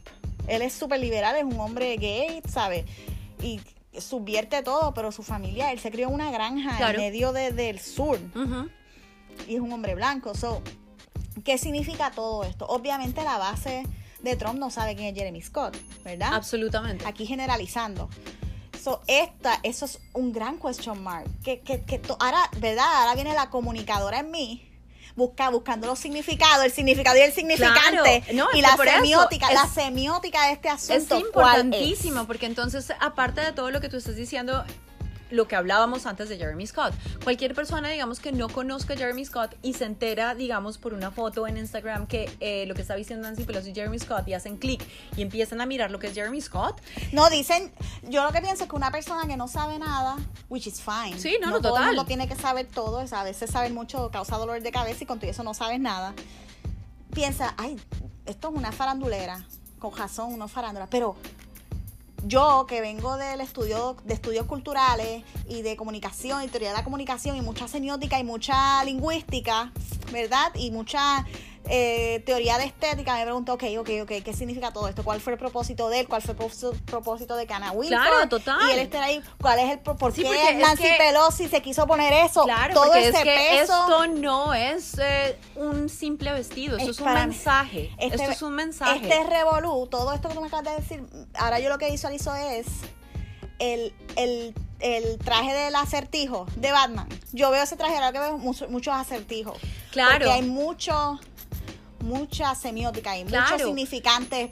Entonces pasa una Bateando. cosa, lo que te digo, la gente digamos que no sabe quién es Jeremy Scott, pero entonces ven, por ejemplo, la referencia en las noticias de Jeremy Scott vistió a Nancy Pelosi. Entonces quieren investigar quién es y se entran, por ejemplo, a su cuenta de Instagram y empiezan a ver todo este despelote de, de colores y de derroche de, de marcas subvertidas, que si McDonald's, que si. Exacto, entonces empiezan a dar cuenta y ven que esto no es el mismo lenguaje de un republicano. No. Esto es claramente moderno, abierto, open mind, Y again, progressive. completamente progressive. Ni siquiera es liberal. Aparte porque Es piensa como- una cosa, y era lo que yo también estaba pensando en el momento en que empecé a ver eh, el vestido de Nancy Pelosi, alguien a quien yo he seguido mucho, ojo, seguir de, de, de buscar qué está pasando con esa persona, no la sigo porque, porque la quiera o porque me parezca... Porque pues, No, es simplemente porque yo suelo tener una curiosidad mórbida con personas a las que, de hecho, que me disgustan mucho. está hate watching.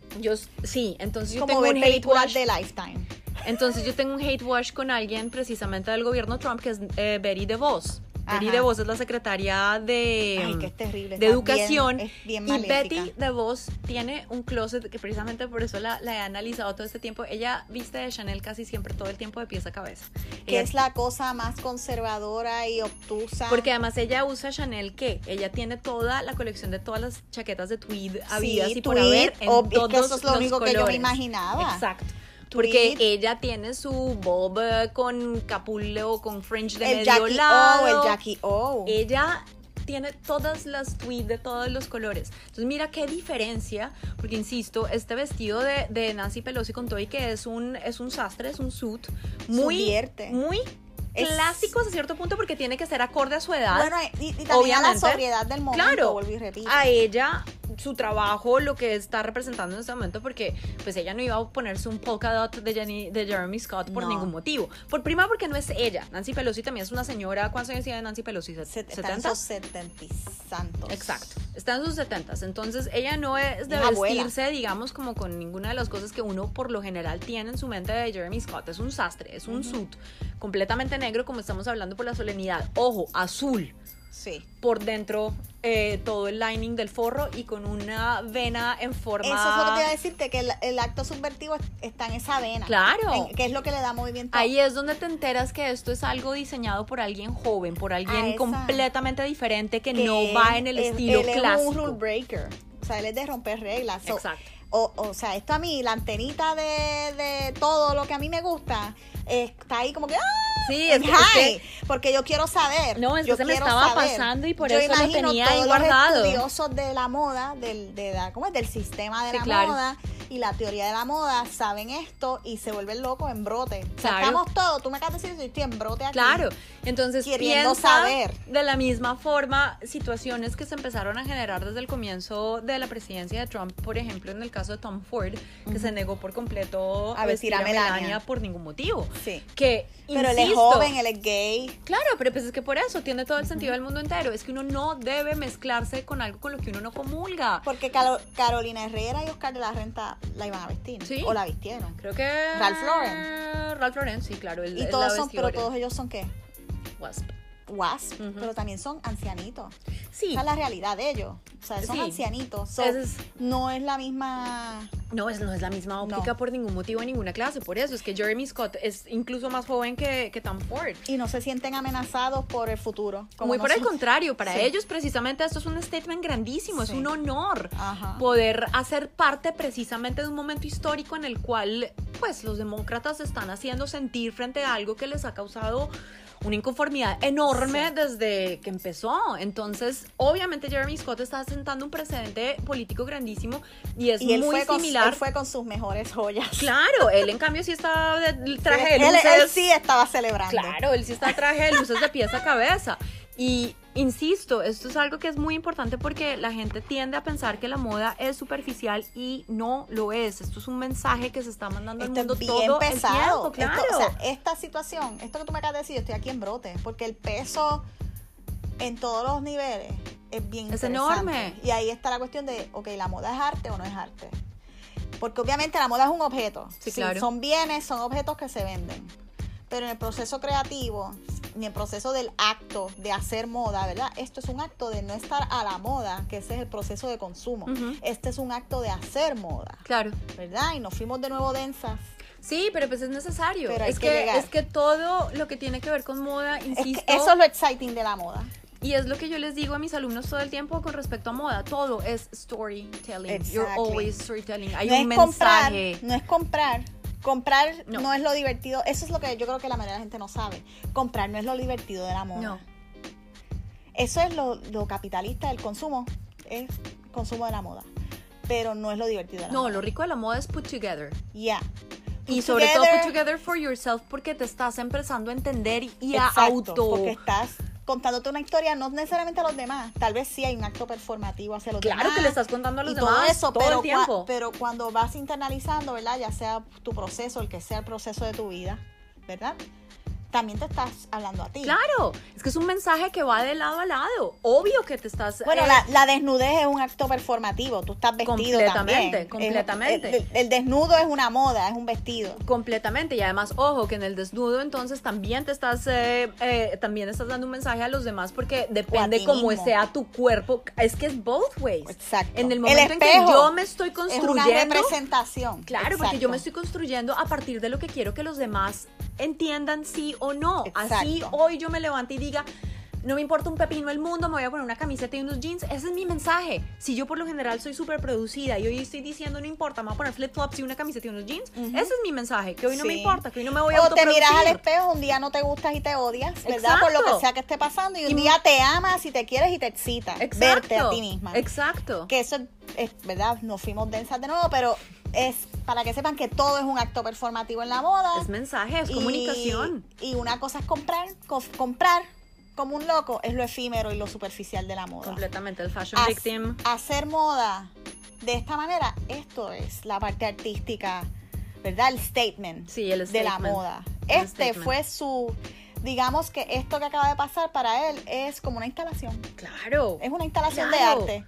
Que ella se ponga esto en el evento noticioso más importante y más visto de esta semana. Es- y más es- repetido. Pero más que una instalación de arte, es una instalación, insisto, Política. específicamente política. Es una instalación política. Y- bueno, digamos arte político. Claro. Yo creo que es un tipo, él todo su arte en parte es funny, pero hay mucha cuestión política porque Claro. él está jugando con el capitalismo. Entonces, Al fin y al cabo. completamente su moda es una oda y al mismo tiempo una burla a los grandes Es momentos del Warhol. capitalismo, claro. Él es un ready-made también y, un, y una Andy Warhol Pop en todos art, los... Claro, pop art. claro. Bueno, esto estuvo bien divertido. Se supone que fuera una pequeña coma y se convirtió en otra clase. Te digo yo algo. Déjame ver qué yo tengo aquí. ¿Podemos hablar de mis universos? claro. Nos vamos Hablemos de se uf, jodió. más densidad. Ok. Nosotros venimos de países de mi universo que les encanta la pendeja Mm. esa. Hay dos argumentos, pero, ¿verdad? Dos argumentos aquí. Que eso los vamos a hablar pronto porque vamos a tener aquí un back and forth de posibles teorías. Ganó la chica de Sudáfrica, ¿verdad?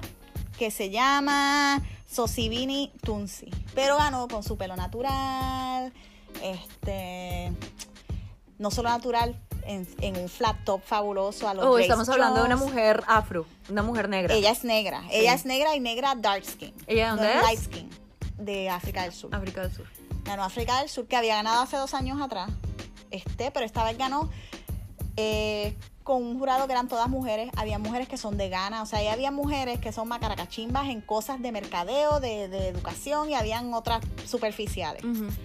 Pero había gente que sabía de lo que ella estaba hablando. Entonces, cuando yo lo vi, pues yo estaba con un chorro de puertorriqueños, so, obviamente había un viewing party. Yo no veo concursos de belleza hace tiempo, pero es algo bien cultural, no sé qué decirte. Es como otro hate watch.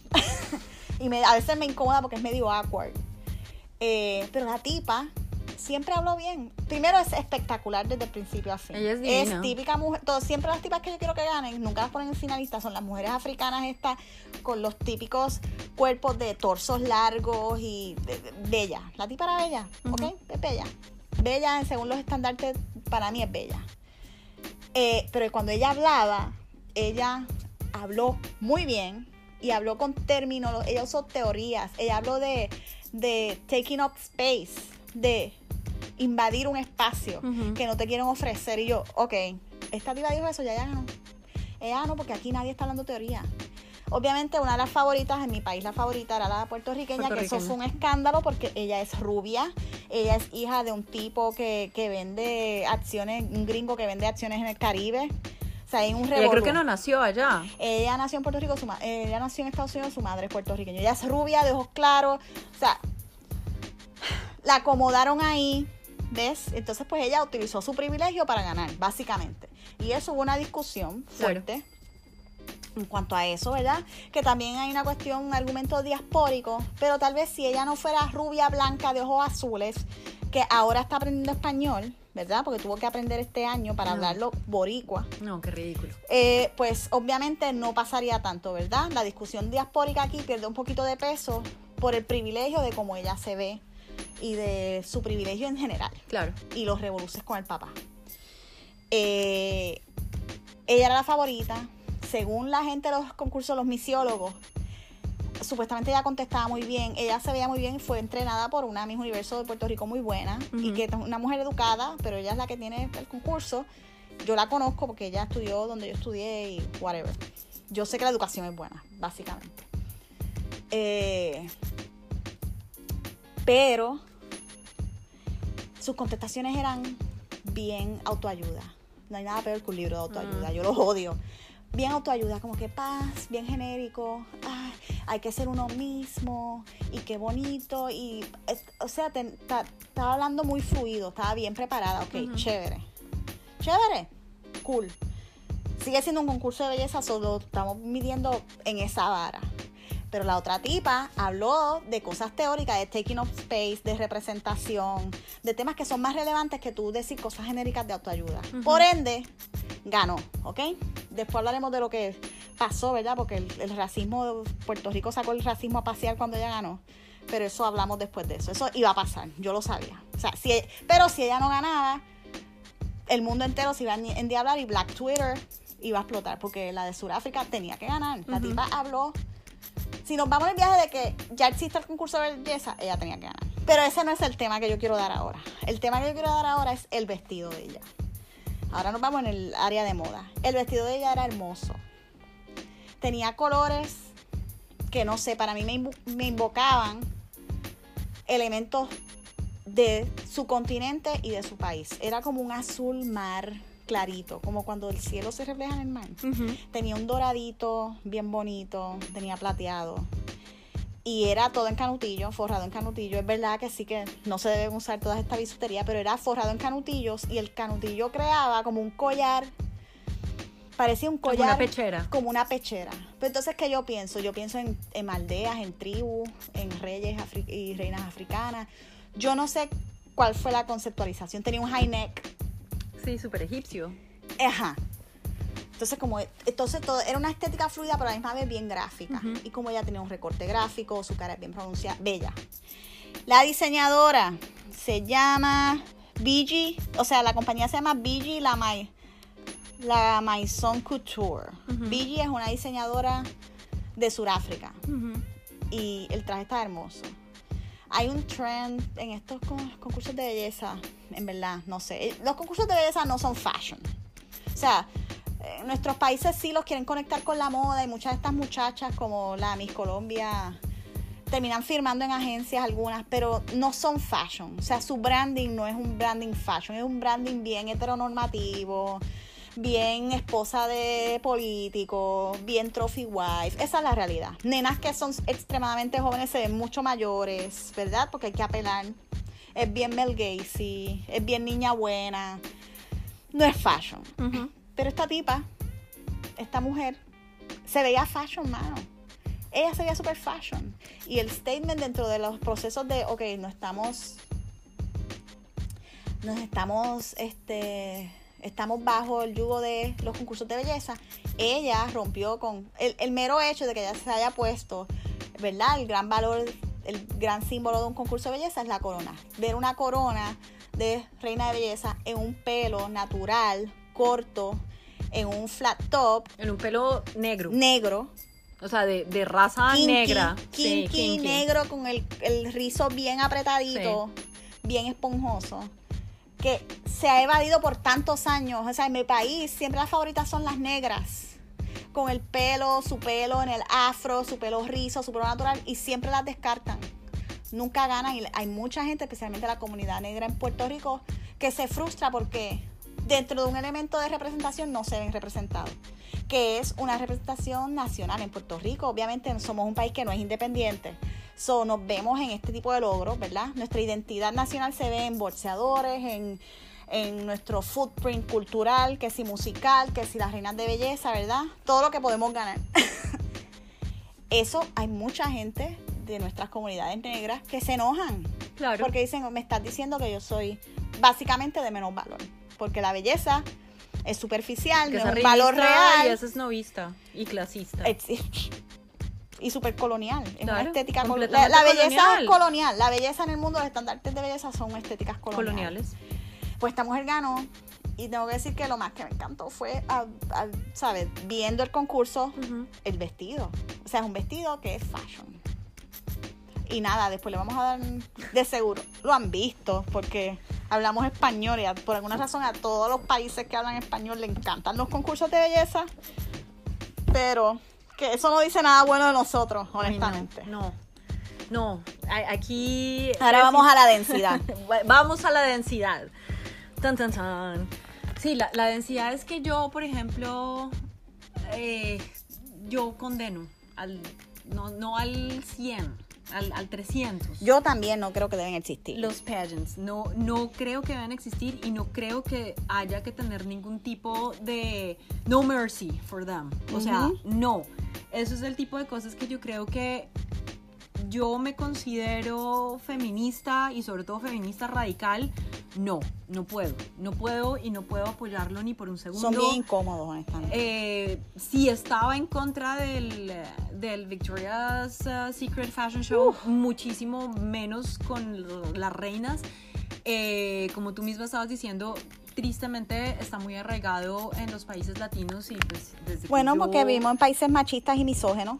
desde que yo me acuerdo de chiquita, siempre había visto obviamente los reinados y los seguía y pues claro, uno chiquito no tiene ni idea. a No, yo los veía y me parte- divertía igual. Yo también, a uno ¿entiendes? le hacen parte del brainwashing desde que es chiquito y pues además tenía, mientras veía esto, tenía una Barbie al lado, mejor Ajá. dicho, el paquete completo. Yo tenía mis Barbies. Claro, por eso, el paquete completo de, de tener, mejor dicho, el, eh, el patriarcado Sí, con- no arraigado está acondicionado. en esa cabeza. Y el brillo y los peinados y el Entonces, vestido. no, para mí eh, eh, hay una cosa que tengo que decir que me encanta hacer, eh, sobre todo cuando me veo específicamente con mal genio, y es meterme en redes sociales a pelear.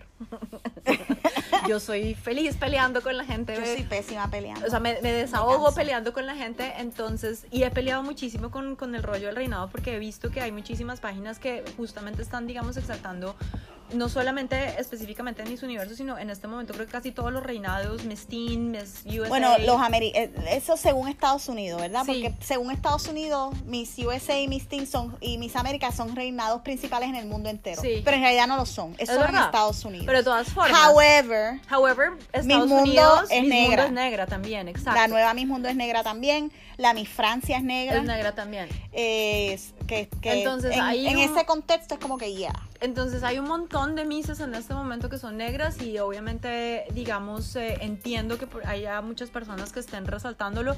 Yo no lo resalto y me parece que es un tema que lo único que está haciendo es desviar la importancia de lo que verdaderamente pasa ahí.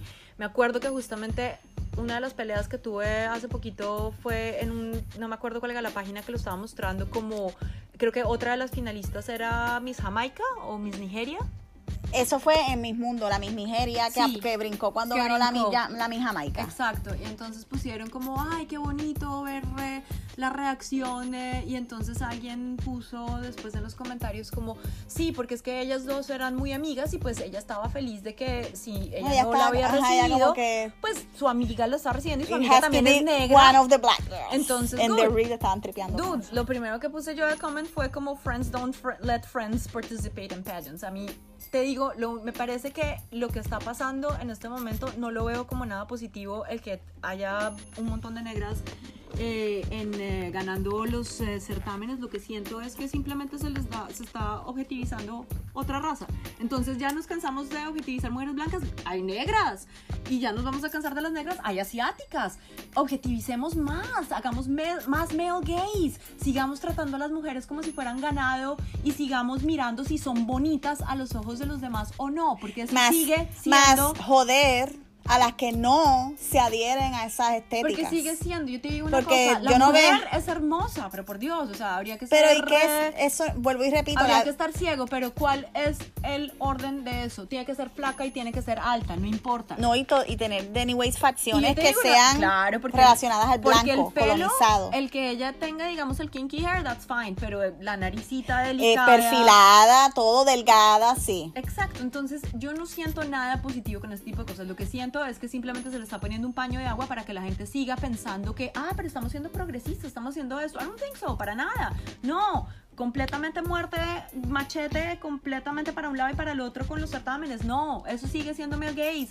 Eso sigue siendo jodernos y meternos desórdenes alimenticios en la cabeza. Yo no tengo por qué ser reina de belleza. Si quieres Es que hacer- la belleza física no, No, es una cualidad no, real. es que eso no se ese tiene es el por qué gran, ganar. Ese es el gran problema. Exacto, entonces yo celebro que una negra esté en el espacio, que una negra sea presidente, que una negra sea la mejor científica y la mejor escritora y la mejor periodista y la mejor... Que sean en- diseñadoras, por ejemplo, en el mundo de la moda, claro, que sí, casi no tenemos diseñadoras negras en el gran espectro. no. Tenemos hombres negros, pero no mujeres. pero no mujeres, exacto. Tracy Reese es la única y Es- nadie se acuerda de ella. Exacto, pero de resto, a mí, ¿por qué? ¿Qué- ¿Cuál es el mérito? ¿Porque es bonita? No me jodas, ¿en serio? No.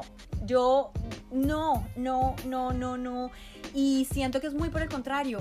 Justamente porque en Colombia me parece ridículo que un país tan marginado por la pobreza y la desigualdad se vaya a apoyar una cosa en la que se gastan un pinche vestido Miles. un dineral espantoso. Entonces es como si yo soy la reina que está representando al Atlántico y el Atlántico que es eh, Barranquilla que está repleto de pobreza y de niños muriéndose de hambre, pero mi vestido lo hizo Alfredo Barraza y costó 50 millones de pesos, dude, y estoy representando a la niñez. No, pues entonces no pago ese vestido y me voy a hacer voluntariado con la niñez de la que estoy hablando. Entonces insisto, Bueno. el vestido puede ser hermoso, pero ¿cuánto costó ese vestido y qué es y qué cuál es la trascendencia? Ninguna. En el grupo que yo estaba viendo, el verdad, viewing party. Ojo, y me, y me altero y todo, ¿no? No, está bien. En el viewing party que yo estaba, no, y yo te voy a dar un contraargumento de una de las antropólogas, negras de Puerto Rico que yo conozco, que también es de teoría de la comunicación. Este, que está interesante lo que ella dice. Ujú. Cuando yo estaba en el viewing party, yo sé que uno de los tipos que estaban allí estaban como que súper encojonados conmigo. Porque a la de Puerto Rico, en su plataforma, entre comillas, plataforma, ¿verdad? Ella puso que tú sabes, ella ayuda pues a, pues, a organizaciones de a- a acoso sexual de mujeres y maltrato de mujeres y inequidad de la mujer en Puerto Rico o whatever, no, ¿verdad? Y yo como que, yo dije allí mismo, perdóname, ¿qué ella hace? Ella es spokesperson, hasta que ella no se vaya a acampar frente a los portones con la colectiva feminista en acción y con toda la gente que está de verdad sudando y que le meta mano de verdad, en vez de estar pasándose blower y maquillaje, estar con esos trajes de vieja, ¿verdad? Ella no es ninguna activista de nada. No. Ella no es nada, ella no está haciendo nada. ¿Ok? Ella no, ella lo está diciendo. Es como decir, ay, sí, yo trabajo para un charity. No, es que Y soy es millonaria. hipocresía. Eso no es así. No, es hipocresía.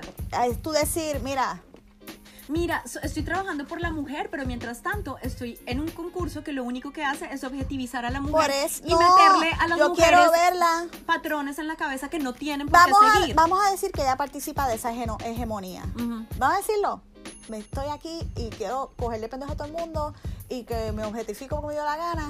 Pero no me digas, ¿sabes? También mm, ensúciate las manos y métete de verdad. Ay, pero ella fue, ella fue a, a la marcha este, en contra de Ricky. Ella fue por los puertorriqueños. Y yo, ajá, y, y doña Petra, que nunca va nada, también fue, porque ella no tenía por su seguridad. Ella no estaba allá al frente con los gases lacrimógenos, nada de eso. Ella fue un ratito y se fue. Obvio. Se tiró la foto y se fue, qué chévere. Yo la quiero ver, que, que yo estoy segura que ella no conoce a nadie de la cole de feminista, ni a Ariana de consentimiento, a ninguna de la gente que le mete mano de verdad, que está allí con las pancartas y con los altavoces. ¿Tú me entiendes? Obvio. Entonces, en ese sentido yo estaba como que, miran, ¿verdad? Dentro de la hegemonía, ella no debe ganar. Ella de embuste, ella es de decoración, ella es un arbolito de Navidad. No, le, no estoy diciendo que es una mala persona, nada de eso, No, ni pero, que... eso- pero ni eso- que pero hay una hipocresía grandísima. en exacto. Entonces, ella, si ella no... En Puerto Rico se formó, ¿verdad? Como salió el racismo a pasear bien duro. Porque se pusieron bravos porque no ganó Porque la- no la ganó, rubia. después que la odiaban primero, pero pues ella habló de su amor por Puerto Rico, pues se pusieron bravos, le salió el racismo nasty de decir que la otra Ay, es mona. Una tipa de un- que trabaja para el gobierno, el Departamento de Educación, dijo que ella, que ganó la hija de Chaka Zulu, un tipo. Qué ridículo. O sea, cosas nasty. Y que la conversación se creó en los medios sociales porque se ve y de seguro la taguearon, porque ella no dice, coño, vamos a empezar esta conversación. Ese es el gran problema, que es- estoy dentro, participo de esta hegemonía, pero podría empezar la conversación. Mira, qué bueno que pasó, yo digo, qué bueno que pasó en concurso, porque si no pasa ese concurso, el racismo, la gente no se da cuenta que en Puerto Rico el racismo existe. O sea, yo fui a una fiesta de San Giving donde una señora, obviamente no negra, dijo, no, si el racismo en Puerto Rico no existe, y yo como era la invitada, yo me quedé calladita. Yo dije, no, yo no voy a hablar aquí nada, yo no conozco a nadie aquí. Y yo, que, que, yo me quedé como que, what? Y está alrededor de una familia de negros. Ella es parte de una familia de negros. Qué vergüenza. Nadie le dijo nada. Pero ella está hablando con este señor, este muchacho, que también es mexicano, que decía, no, en México tampoco el racismo existe. No, nosotros no, nosotros vemos a un negro en la ciudad y es como que, ay, qué raro, pero eso no es racismo. Estas dos personas. Y yo, mm, Oh, y después God. salió el concurso y el racismo en Puerto Rico salió. O sea, yo digo, qué bueno que, que salió el concurso este, porque entonces salió a aflorar, es como el huracán, que sacó las cosas oscuras del país, ¿verdad? Del gobierno. Pues esto sacó las cosas horribles del racismo en Puerto Rico y ahora ah, se está dando una conversación, tal vez una conversación de élites, ¿verdad? Pero la élite es racista también. La élite es súper racista. Pero porque esta niña que está dentro de ese texto hegemónico no participa de la conversación, como que coño. Un montón de gente diciendo, no, ella es nuestra verdadera reina. Y viajes así, la fantasía esa. Y es como que, bro, estás sacando el racismo a pasear. Sacándola a pasear. Porque enfáticamente la surafricana era la que tenía más contenido en ese cerebro. Claro. Enfa- de las tres, no, no, no, olvídate del resto. De las tres. La tipa, nadie usa conceptos teóricos en un concurso de en una pregunta de 30 segundos. Obvio. Nadie. ¿Entiendes? Y ella ganó porque había jurado ahí que sabía de lo que negras, de Ghana, inmigrantes que sabían de lo que ella estaba hablando. Claro, claro. ¿Verdad? Porque ella también habló de liderazgo y es gente líder. Claro. Una que fue la que arregló la reputación de Uber después del escándalo de Uber. Una líder del mercadeo mundial, que es una inmigrante de Ghana. O sea, gente así había en ese jurado. Había gente mierda, pero había gente así. Entonces, yo no quiero que existan los concursos. Pero si está la hegemonía, ¿verdad? Porque es una hegemonía bien grande, que no se va a ir de un día para el otro, tiene que No. pasar algo bien drástico para que se vaya. Mientras exista, yo puedo entender por qué gente habla de la representación. Mm. ¿Por qué? Porque cuando tú no eres lindo y tú y yo lo sé, porque yo en el mundo no soy considerada una mujer bella, ¿verdad? Tal vez yo me considere bella, pero en las narrativas de la belleza no me considero bella. La gente te trata bien mierda y, y no Ah, tiene claro, el mundo, el mundo no es para los feos. No. o para- el mundo es para los lindos. para los que el mundo considera lindos. guapa, claro. Exacto. Entonces yo puedo entender cuando una mujer negra que tras que es negra dicen que es fea porque es negra, tiene esa necesidad de verse representada en esos cánones hegemónicos. ¿verdad? Ese es mi argumento. Yo no quiero que existan los Sí. concursos, me parecen No, súper, no. no. solo no quiero que existan, me parecen súper infantiles. Son infantiles. Una niñada súper incómodo. no me parecen necesariamente tan infantiles, me parecen más macabros en el aspecto en el que, insisto, esto más- es un fetish y un kink. Y te voy a decir una cosa, esto que está pasando con las negras, lastimosamente, y lo, lo chismosearé yo luego también eh, averiguando yo por mi, por mi propia cuenta, esto va a su- subir el fetish que hay con respecto a las mujeres negras. Entonces ahí Que depende. me parece espantoso. no solo, ¿verdad? La de- volvemos y, re- y hablamos de la terminología de la labor emocional. No depende de las mujeres negras para ese fetish, también depende de nosotras. Claro, completamente. Pero Y es las que el mujeres fetish está con no instituciones. participar en nada que tenga que ver con objetivizar a la mujer en general. En general. Porque es que no es solo la mujer negra ni la mujer asiática, es la mujer en general. Porque tenemos bueno, que las mujeres, las mujeres indígenas que se están desapareciendo por todo el continente y Por nadie está haciendo nada al respecto. Porque ese es el rollo, porque el- esa es la, la tristeza que yo siento muchas veces con el eh, feminismo liberal que tiene lucha El white feminist, individual. white feminist, yeah. Individual. No importa si es white, si es black o si es lo que sea, porque hay un montón de gente de color, indígena también y eh, asiáticas también, que es individual.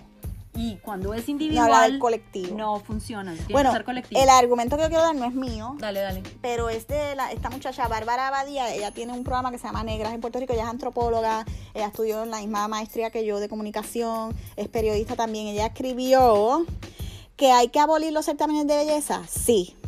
En tanto eso ocurre, que esos espacios sirvan para denunciar el discrimen, el prejuicio, las violencias, no se vale atacar a las candidatas, which No. we are not doing. Never. Pero es un argumento para la gente en general.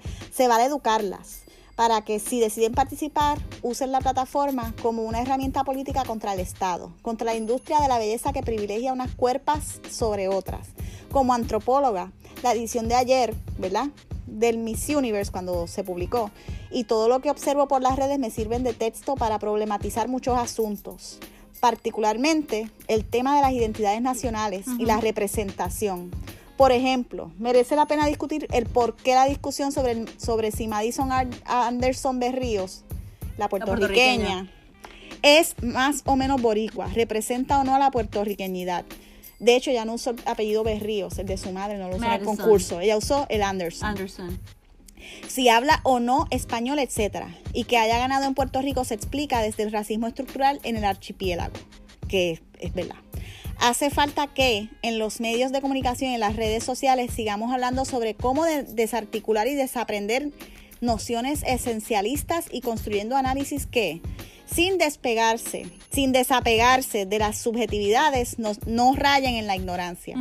Si bien Sosibini propone otras lecturas sobre la belleza e inserta a las mujeres visiblemente negras dentro de ese discurso blanco eu- eurocéntrico, Eurocéntrico. ves que ella la inserta, Madison recuerda que tenemos que hablar de puertorriqueñidades, así en plural. Claro.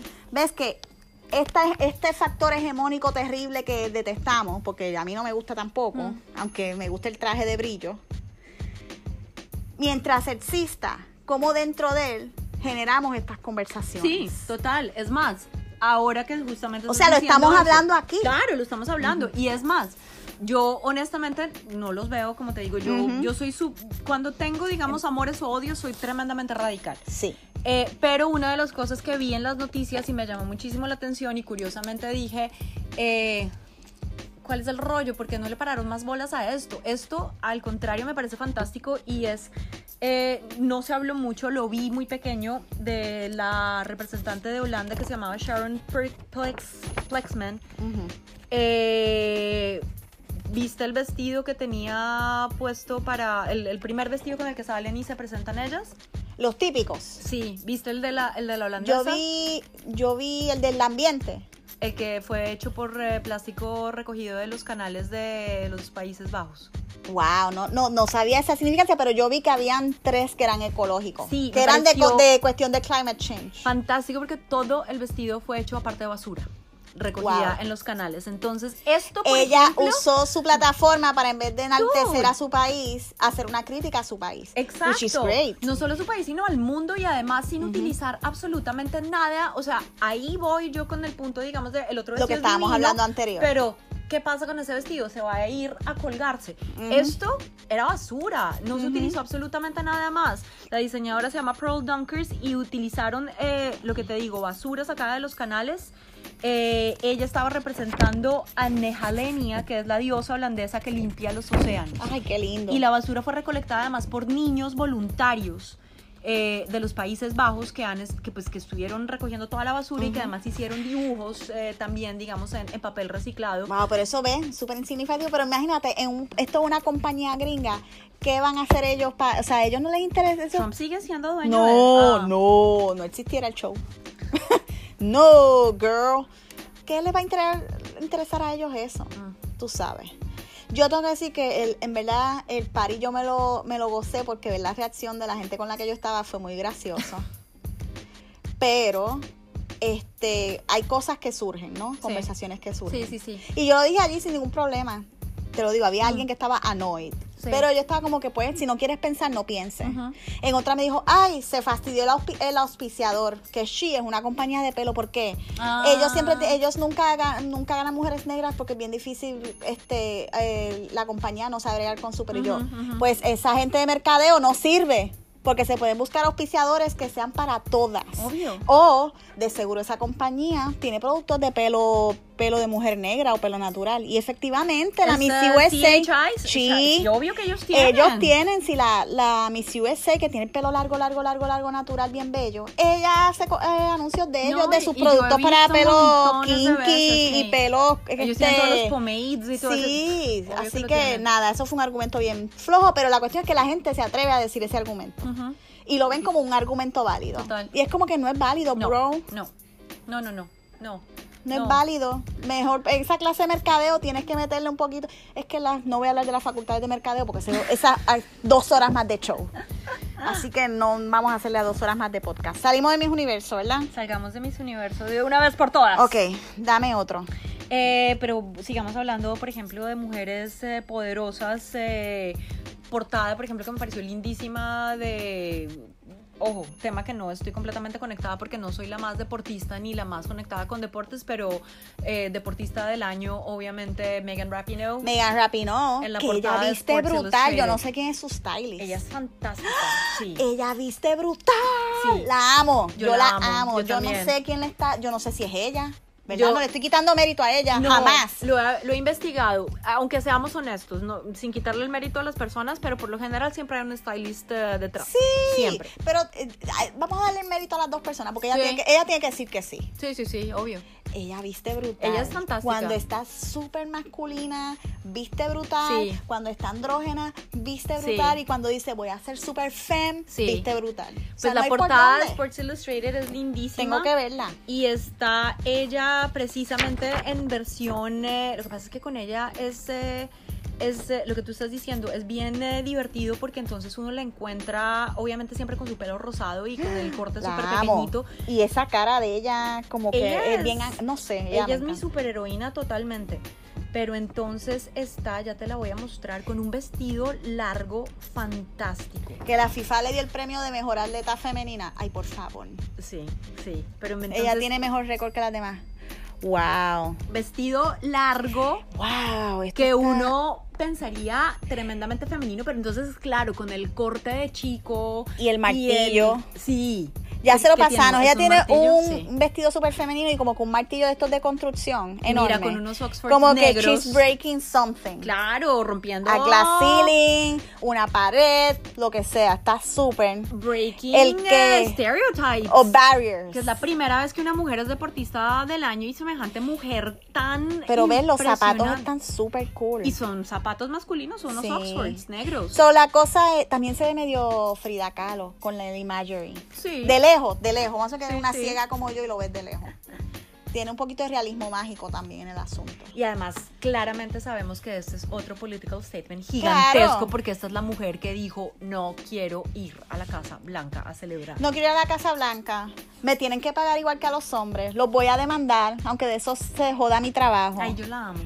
Y es unapologetically herself. She's a lesbian queer woman Completamente. que le pidió matrimonio a su esposa, no sé si ya se Fue la casó. mitad de un partido, ¿no? Creo que sí. Sí. Y la besa delante de todo el mundo porque eso pues para la gente. Sabes que el fútbol es bien macharrán. Es lo más macharrán. es extra macharrán y racista, porque le gritan a todos los atletas que no son blancos. No voy a decir a los negros, a todos los que, a no, todos son los que no son blancos. sí. Ey, momento, paréntesis gigante antes de vuelvo y brinco rapidísimo al reinado y me vuelvo a salir inmediatamente. Otro punto por el cual detesto el reinado y detesto eh, las connotaciones eh, culturales que por lo general conllevan con mi país y es eh, De seguro repercute a los demás. Jesus, o sea, Steve Harvey, seriously, ¿no Ay, tenías otro repertorio de chiste chiste que hablar del narcotráfico colombiano? Yo, Dude. cuando él dijo eso, es que yo no sé por qué él sigue ahí. Cuando, porque todos los chistes, ningún chiste landed. Ninguno, ninguno cayó bien. Es que oí por medios de comunicación colombinos que la señorita Colombia dijo que en todos los rehearsals él hizo el chiste. No, o sea que fue un chiste. Planeado. Y ella se quedó así. ¿Y porque ella no habló? Porque yo creo que les da miedo, obviamente, Ay, de decir mío, yo cosas hubiera porque hablado. entonces la joden y no gana y Pero le es que no ganó anyways. Pero nada. igual, you y know what ella habló mean. bien, ella habló bien porque ella habló ella habló pro aborto sin decir la palabra aborto. Mm. By the way, habló de que las mujeres tienen que tener total control de su cuerpo y nadie más puede tener poder en lo que las mujeres hacen. ¿Sabes? My body, my choice. Lo good. poquito que habló. Muy bien. Ella habló de aborto sin decir la palabra aborto. ¿Sabes? Para no clutch the pearls. Sí, total. Pero sí, Este- era ese pequeño paréntesis. No, no, no, yo Jesus, o sea, cuando- soy colombiana, que artera que sigan metiendo el narcotráfico ahí. Es que, no mija, tiene nada que ver. cuando hay 50 mil narconovelas en Telemundo, en Univision y en Netflix, eso es lo que eso, eso es una mierda, pero whatever. También es apelando a otra otro macharranismo, Macharranismo. ¿Verdad? Porque lo que es narconovelas y los Breaking Bads de la vida y los Sons of Anarchy, eso es apelando al macharrán. Macharrán. Les encanta esa mierda. Claro. Y es como que por Dios, padrino. Mira, bye. Uy, un momento. Pero voy, yo voy dije, a hacer una cuando eso pasó, yo le dije al corillo este, le dije, ¿saben que hoy Twitter, esta mierda va a explotar en Twitter? Twitter Qué Colombia mal. Va a explotar con esta mierda que acaba de decir. Qué mal, pero. Ajá, pero... ya, cierro el paréntesis. Sí, cerramos el paréntesis, pero dijiste una palabra que me recordó una cosa. Dijiste padrino y dije yo. eh, importantísimo que por favor quienes eh, disfrutan a Martin Scorsese y los temas de mafia que son muy macharranes. ¿Viste The Irishman? Sí. Yo la odié. Es muy larga, lo siento. Soy ¿En una, serio? Ahí el lado, mi, la- mi, mi porcentaje, porque sabes que nosotras es discutible si somos Gen Xers o Millennials. Sí, total. Pues mi cantito Millennial dijo, ay, no puedo con esta mierda. Esta conversación está muy larga. Yo tuve, Dude, tardé dos días en verla. Nosotros, en cambio, me acuerdo que se Dos acabó días. y dije, ay, aquí va a pasar esto y esto. Y pronto salieron los créditos y los dos como, ¿ya? Ah, no, yo, yo estaba loca que se Cuando digo acabara. los dos, estoy hablando de mi marido. Yo estoy loca que se acabara y mi novio es que contigo ver películas. de- Y yo me rayó, parta Martin Scorsese, bájale. el- el- o sea, hay una conversación allí tan larga y yo, la mitad de esta conversación se tenía que editar. ¿Qué más se van a decir? Ay, la amé. Pero a eso no le quita un par de ¿El cosas. styling? El Jesus styling. Christ. El Por favor, styling. Joe Pesci, el styling de Joe Brutal. Pesci. Y el las make-up. novias, los- las novias, las mujeres de ellos, brutal. las esposas, Todo brutal. de puchi poliéster de pies a cabeza. Todo brutal. Las actuaciones, obviamente, impecables. Las locaciones y la O sea, yo producción. ver a, a todo este corillo juntos, ver hasta Harvey Keitel, dice... "Eh". O sea, todo estuvo súper. Sí. Hasta la chica esta, la de True Blood, la Sí. australiana, ella estuvo brutal. Es bello. Y todo, todo, la música, la dirección. Ah. No voy a negarte nada de eso. Pero no, yo, yo iba, yo iba yo a hablar le- únicamente de lo estético. yo le hubiera quitado una hora. Eso es todo. Una hora. Yo la amé, yo me hubiera aguantado una hora más, Además- pero yo quería hablar específicamente de lo estético, sí. Además Nuevamente, de que Scorsese. mis ansiedades, yo no he visto Breaking Bad, no me gusta Yo nada de esa mierda porque mis yo sabía lo que iba a pasar porque es una historia verídica. Mis ansiedades no me permiten ahora, antes sí, ver cosas donde yo sé que la gente va a hacer papelones y va a seguir papeloneando y Ah. papeloneando y hacer las malas Sí, decisiones sí, hasta el final, pues me da mucha ansiedad. Entonces las evito. Pero esta la vi completa porque así es el amor. Sí, Así es el amor. sí, es verdad. Pero nada. A mí, me, fíjate, no, esta no es de, es de Martin Scorsese. Sí. No, eh, hay una que me encanta. ¿Cuál es? The Age of Innocence. ¿Esa es de Scorsese? ¿O es de.? Sí, porque es de Nueva York. No es de Francis Ford Coppola. De Francis Ford Coppola es Drácula. Sí, Dr- Drácula es Francisco Pues Coppola. Martin Scorsese es The Age of Innocence con Daniel Day-Lewis, este, Michelle Pfeiffer y Winona Ryder. Esa a mí me encanta. Y es narrada por alguien afuera, porque eso es, eso es una obra Sí, literaria victoriana de, Sí, de sí, Estados sí, Unidos. Bella, me encanta. Nada, paréntesis, además de que la ropa está cabrona. Whatever, costume design moment. Ay. Next. En- ¿Entro yo otra vez? Sí. Bueno, com- eh, completo desacuerdo y me siento no representada por eh, No quien- representación. no representada por la escogencia de GQ para el hombre más eh, stylist, eh, styling, eh, no, el hombre más Stylish, estiloso, más, más estiloso de la década, que me parece que es peligroso Déjame- hablar década. sentada. Exacto. ¿Quién es? Es más, te voy a dar las opciones y tú me dices, ojo, ellos hicieron, haz de cuenta, como, como, como tournament. Entonces arrancaron con uno y el ganador de este seguía, la gente votaba. Esto Ujú. fue votación, yo voté también. Ajá. Te voy a, a- a nombrar algunas de las opciones de los finalistas y tú me dices quién te parecería que debería ganar. Y además me dices si esa lista de finalistas está muy, como decimos en Colombia, muy chimba, quiere decir pff, floja, mala, o si te hubiera faltado alguno, etcétera. Te voy a decir nombres de los finalistas. Entonces está Harry Styles, Ajá. está Timothy Chalamet, Ujú. Que es reciente, pero Sí. debe estar ahí. está, ojo, estamos hablando de la década.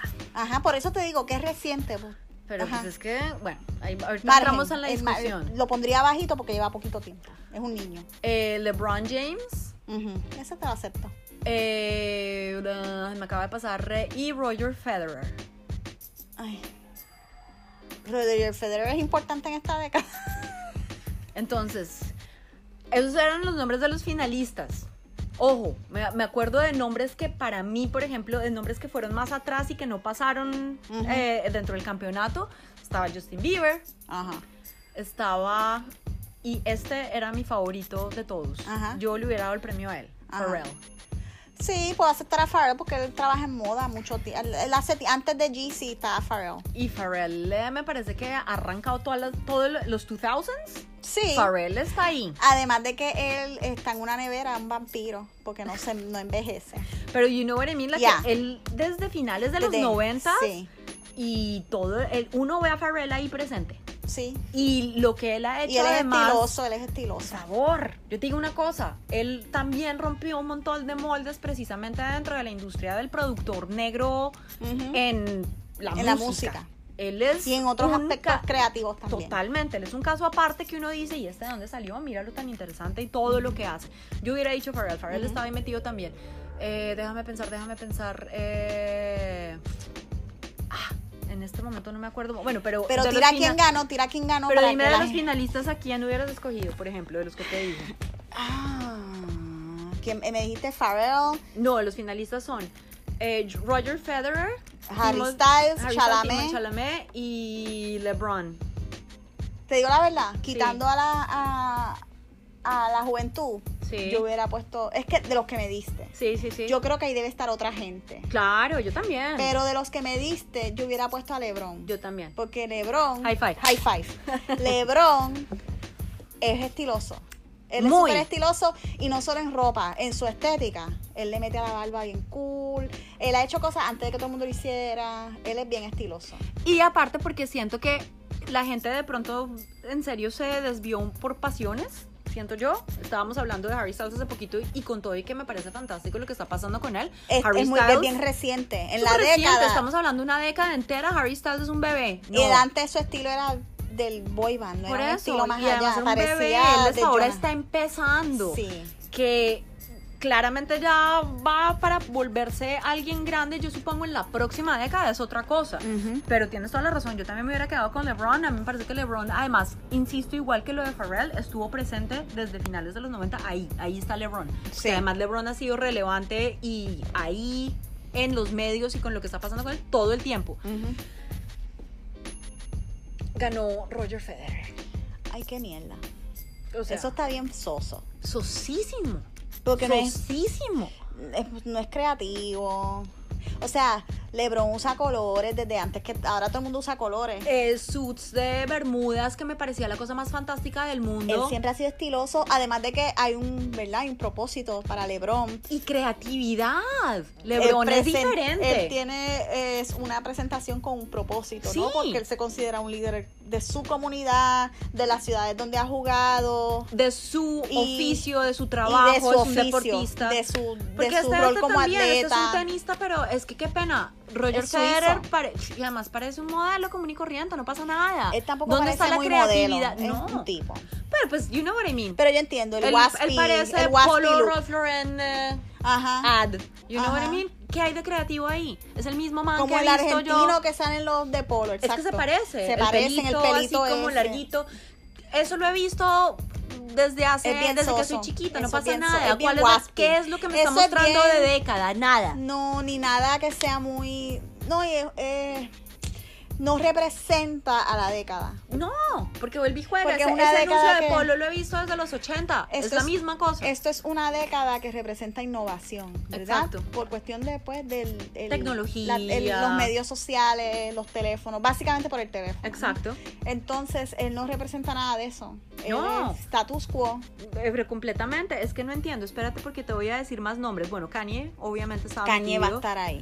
Eh, O sea, gracias a Kanye, todas las mujeres de este fucking mundo, por la campaña Kim Kardashian saliendo del carro, estamos todas con joggers y la ropita cremita. Exacto. Y en tenis, esa es la realidad. Estamos mucha gente. Yo no tengo nada en esos tonos. No, No, pero pienso. digo estamos Yo por, sé, yo sé. por eso de no sentirme... Yo sé. Yo uso joggers, pero no uso cremita, nada. No, yo no uso cremita- cremita, yo soy muy hincha por usar crema, más rayo parte No, crema. yo cremita no hay la más mínima posibilidad. No. Uy, no, ni crema, ni Mm. kaki. Ew. Pero Eh, usamos tenis todo el tiempo, aunque sí. nos pongamos falda. Ah, no, eso sí, totalmente. sí y los pasa. amo. Eh, Shia LaBeouf estaba también ahí, que también me parece whatever. Ahora de nuevo que revivió, después de rehabilitarse. Pero Es- eso ahora. Estaba Travis Scott, que pues... Pero ¿por qué no ponen, por ejemplo, yo sé que son super pop, pero un John Legend? Sí, pues yo... No, sí, Él siempre ha sido estiloso Sí. desde que empezó. Sí, y además Y es él un viaje de elegancia. en la década... Porque es crooner but hip hop. Sí. Él pre- representa las dos cosas. Sí. Y su estética lo representa. Common. No, como n- claramente no. Y... Pero, pero no está ahí. Pero No. él era estiloso porque él estaba en el viaje Sí, total. nuevo soul retro con setentoso. sombreros. sí, Ajá. Sí, Este, Idris Elba.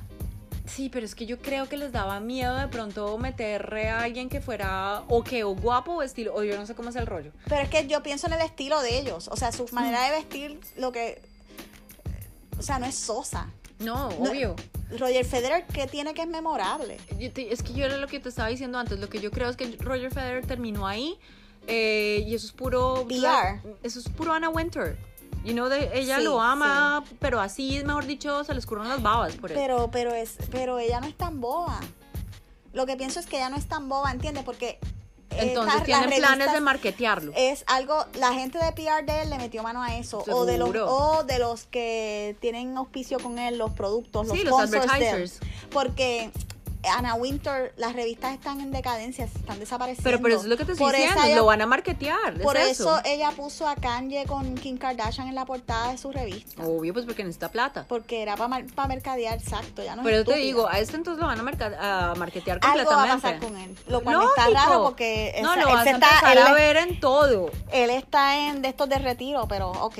Mira, estaba O sea, hay gente de principios del dos- dos- 2010, que es la década que estamos cerrando, que no sabe quién es Roger Federer.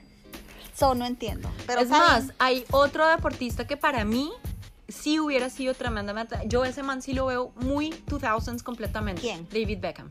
Claro, David Beckham hace rato. es el man más 2000s del planeta y él entero. está envuelto en la moda también, all the time. Y los tatuajes y el pelo Sí, y, el la- arete. y la cuestión de envejecer bien, eh, bien en el sentido de que no ha caído en cliché. No, Y el ha hecho de que. sido en modelo de la Chapelle, o sea, él ha estado súper Y de envuelto. Calvin Klein. Obvio, él ha sido presente 90s, todo. 2000, perdón, desde el final Desde de el los 90s, nine- todo y- el 2000s. Y de él sí tiene una evolución de moda memorable. Que todavía le habla de eso. completamente. A cada rato veo Además yo está algo. casado con, con, la Beckham, con pues, la, con la Be- con la Victoria, Victoria, con Posh Spice. con Posh Spice. Ambos tienen una evolución de moda bastante memorable. ¿Cómo se les da eso? Ay, Dios mío. Estaba también ahí como por si acaso Es para verdad, si, nombrar. va- si vamos a poner un blanquito, pongamos Tenía que ser a a David Beckham. Obvio. Mío. Además, yo te digo una cosa. Como siempre de lo que hemos hablado, hay que tratar de, de- de meterse, digamos, precisamente entre las, eh, las La clases directa. más, eh, las menos, eh, digamos, eh, favorecidas, entre lo más marginal.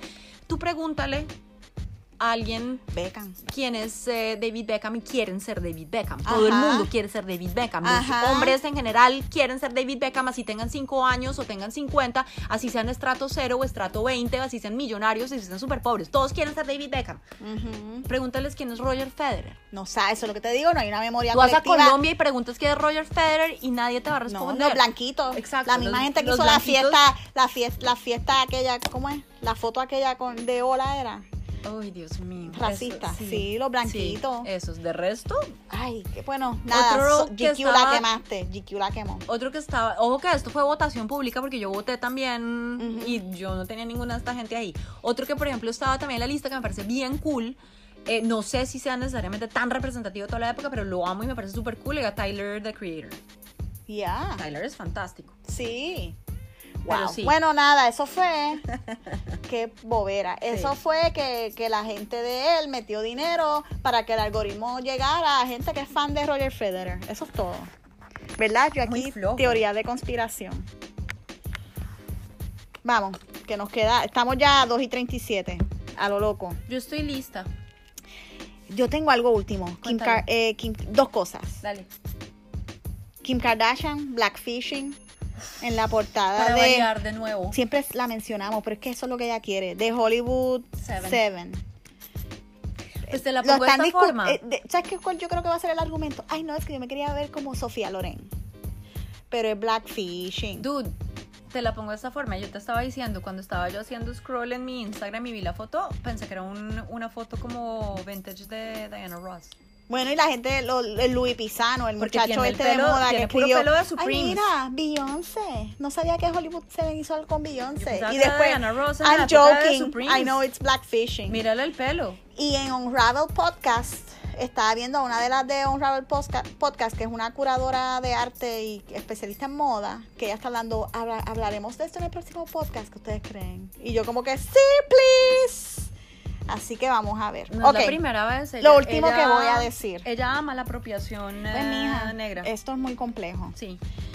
Pero, whatever. Cosa que amé, que te texteé cuando lo escuché. Ay, Cosa que amé, que voy a amar y que voy a seguir promocionando. ay, ¿qué era? he encontrado los ki- nuestros kindred spirits, nuestros espíritus de la moda del podcast, Ah. pero en inglés, que se llaman Fashion Victims. Fashion Victims Podcast es un podcast con dos personas que da la casualidad que yo sigo. De hecho, así lo encontré. Lo encontré tres episodios tarde, pero porque es nuevo.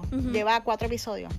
Fa- este Fashion Victims Podcast con Darnell Jamal, que es un historiador de moda, que vive en Nueva York. Tiene que ser Y fantástico. siga, tienen que seguirlo porque él es, su especialidad es en la experiencia negra o afro. ¿Él es negro? Sí, Claro, o afroamericana en la moda.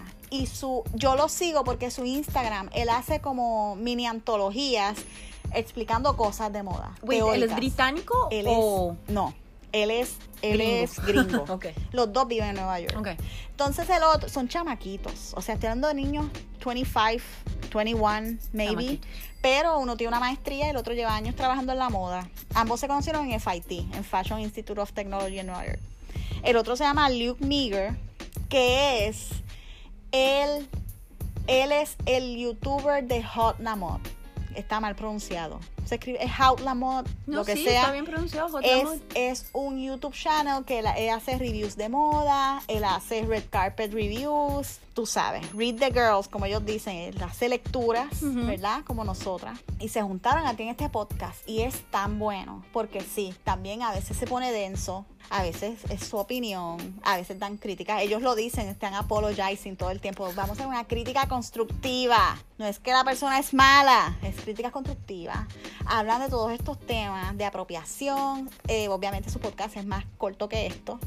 Yo estoy como la, estoy como la película de The Irishman.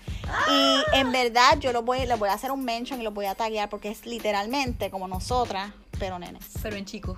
Y en inglés. Y en inglés. Es buenísimo, dan buenos puntos de vista, es súper divertido. Ojo, ojo a Cintia diciendo que nuestro podcast es buenísimo.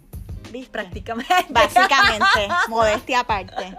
Bueno, bastante trabajo pasamos y bastante años tenemos hablando de hablar de estas Y cosas. aquí nos podríamos quedar otras dos horas sin Y yo estoy aquí problema. muriéndome el calor en este, no sé por qué hace calor, soy yo. Es un suéter. Este, y quiero que lo sigan y se los voy a postear y yo lo voy a mencionar, voy a hacerle un mention para que sepan. Y yo veo el YouTube también y el Instagram de Darnell es buenísimo. Porque es un Instagram, es todo de antología histórica. Él no hay ni un selfie de él. Es todo sobre cosas. Vamos a observar la estética de Diana Ross. Eh, vamos a observar los logros, las cosas que ha hecho Da- Naomi. ¿Cómo se llama él? Darnell. Darnell Jamar. Eh, hace poco hubo una editorial con Zendaya y él puso en las fotos referencias del medioevo, ese mismo, del medioevo y del renacimiento. Y de, y de tribus africanas y de cosas así. Ay, no, ya vi esto por encima y ya. Es ya me perdí en lo vamos, lo vamos a poner entre las referencias. Fantástico. Así que vamos a ver. Si esto está muy largo, lo dividimos en dos. En episodio 5.1, 5.2.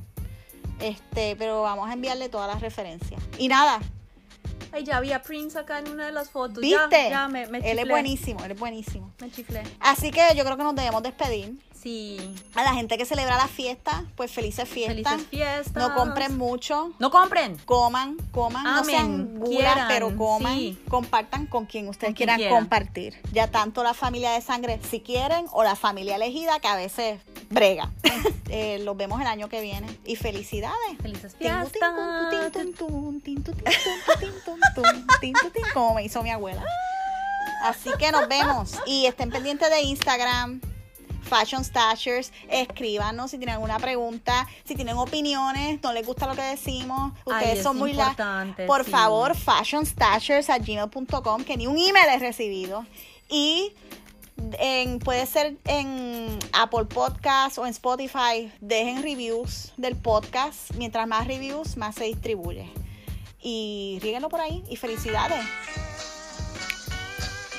¿Qué es esto? Ah, la canción de Navidad que te gusta. a ti. La única. Esto es muy gracioso.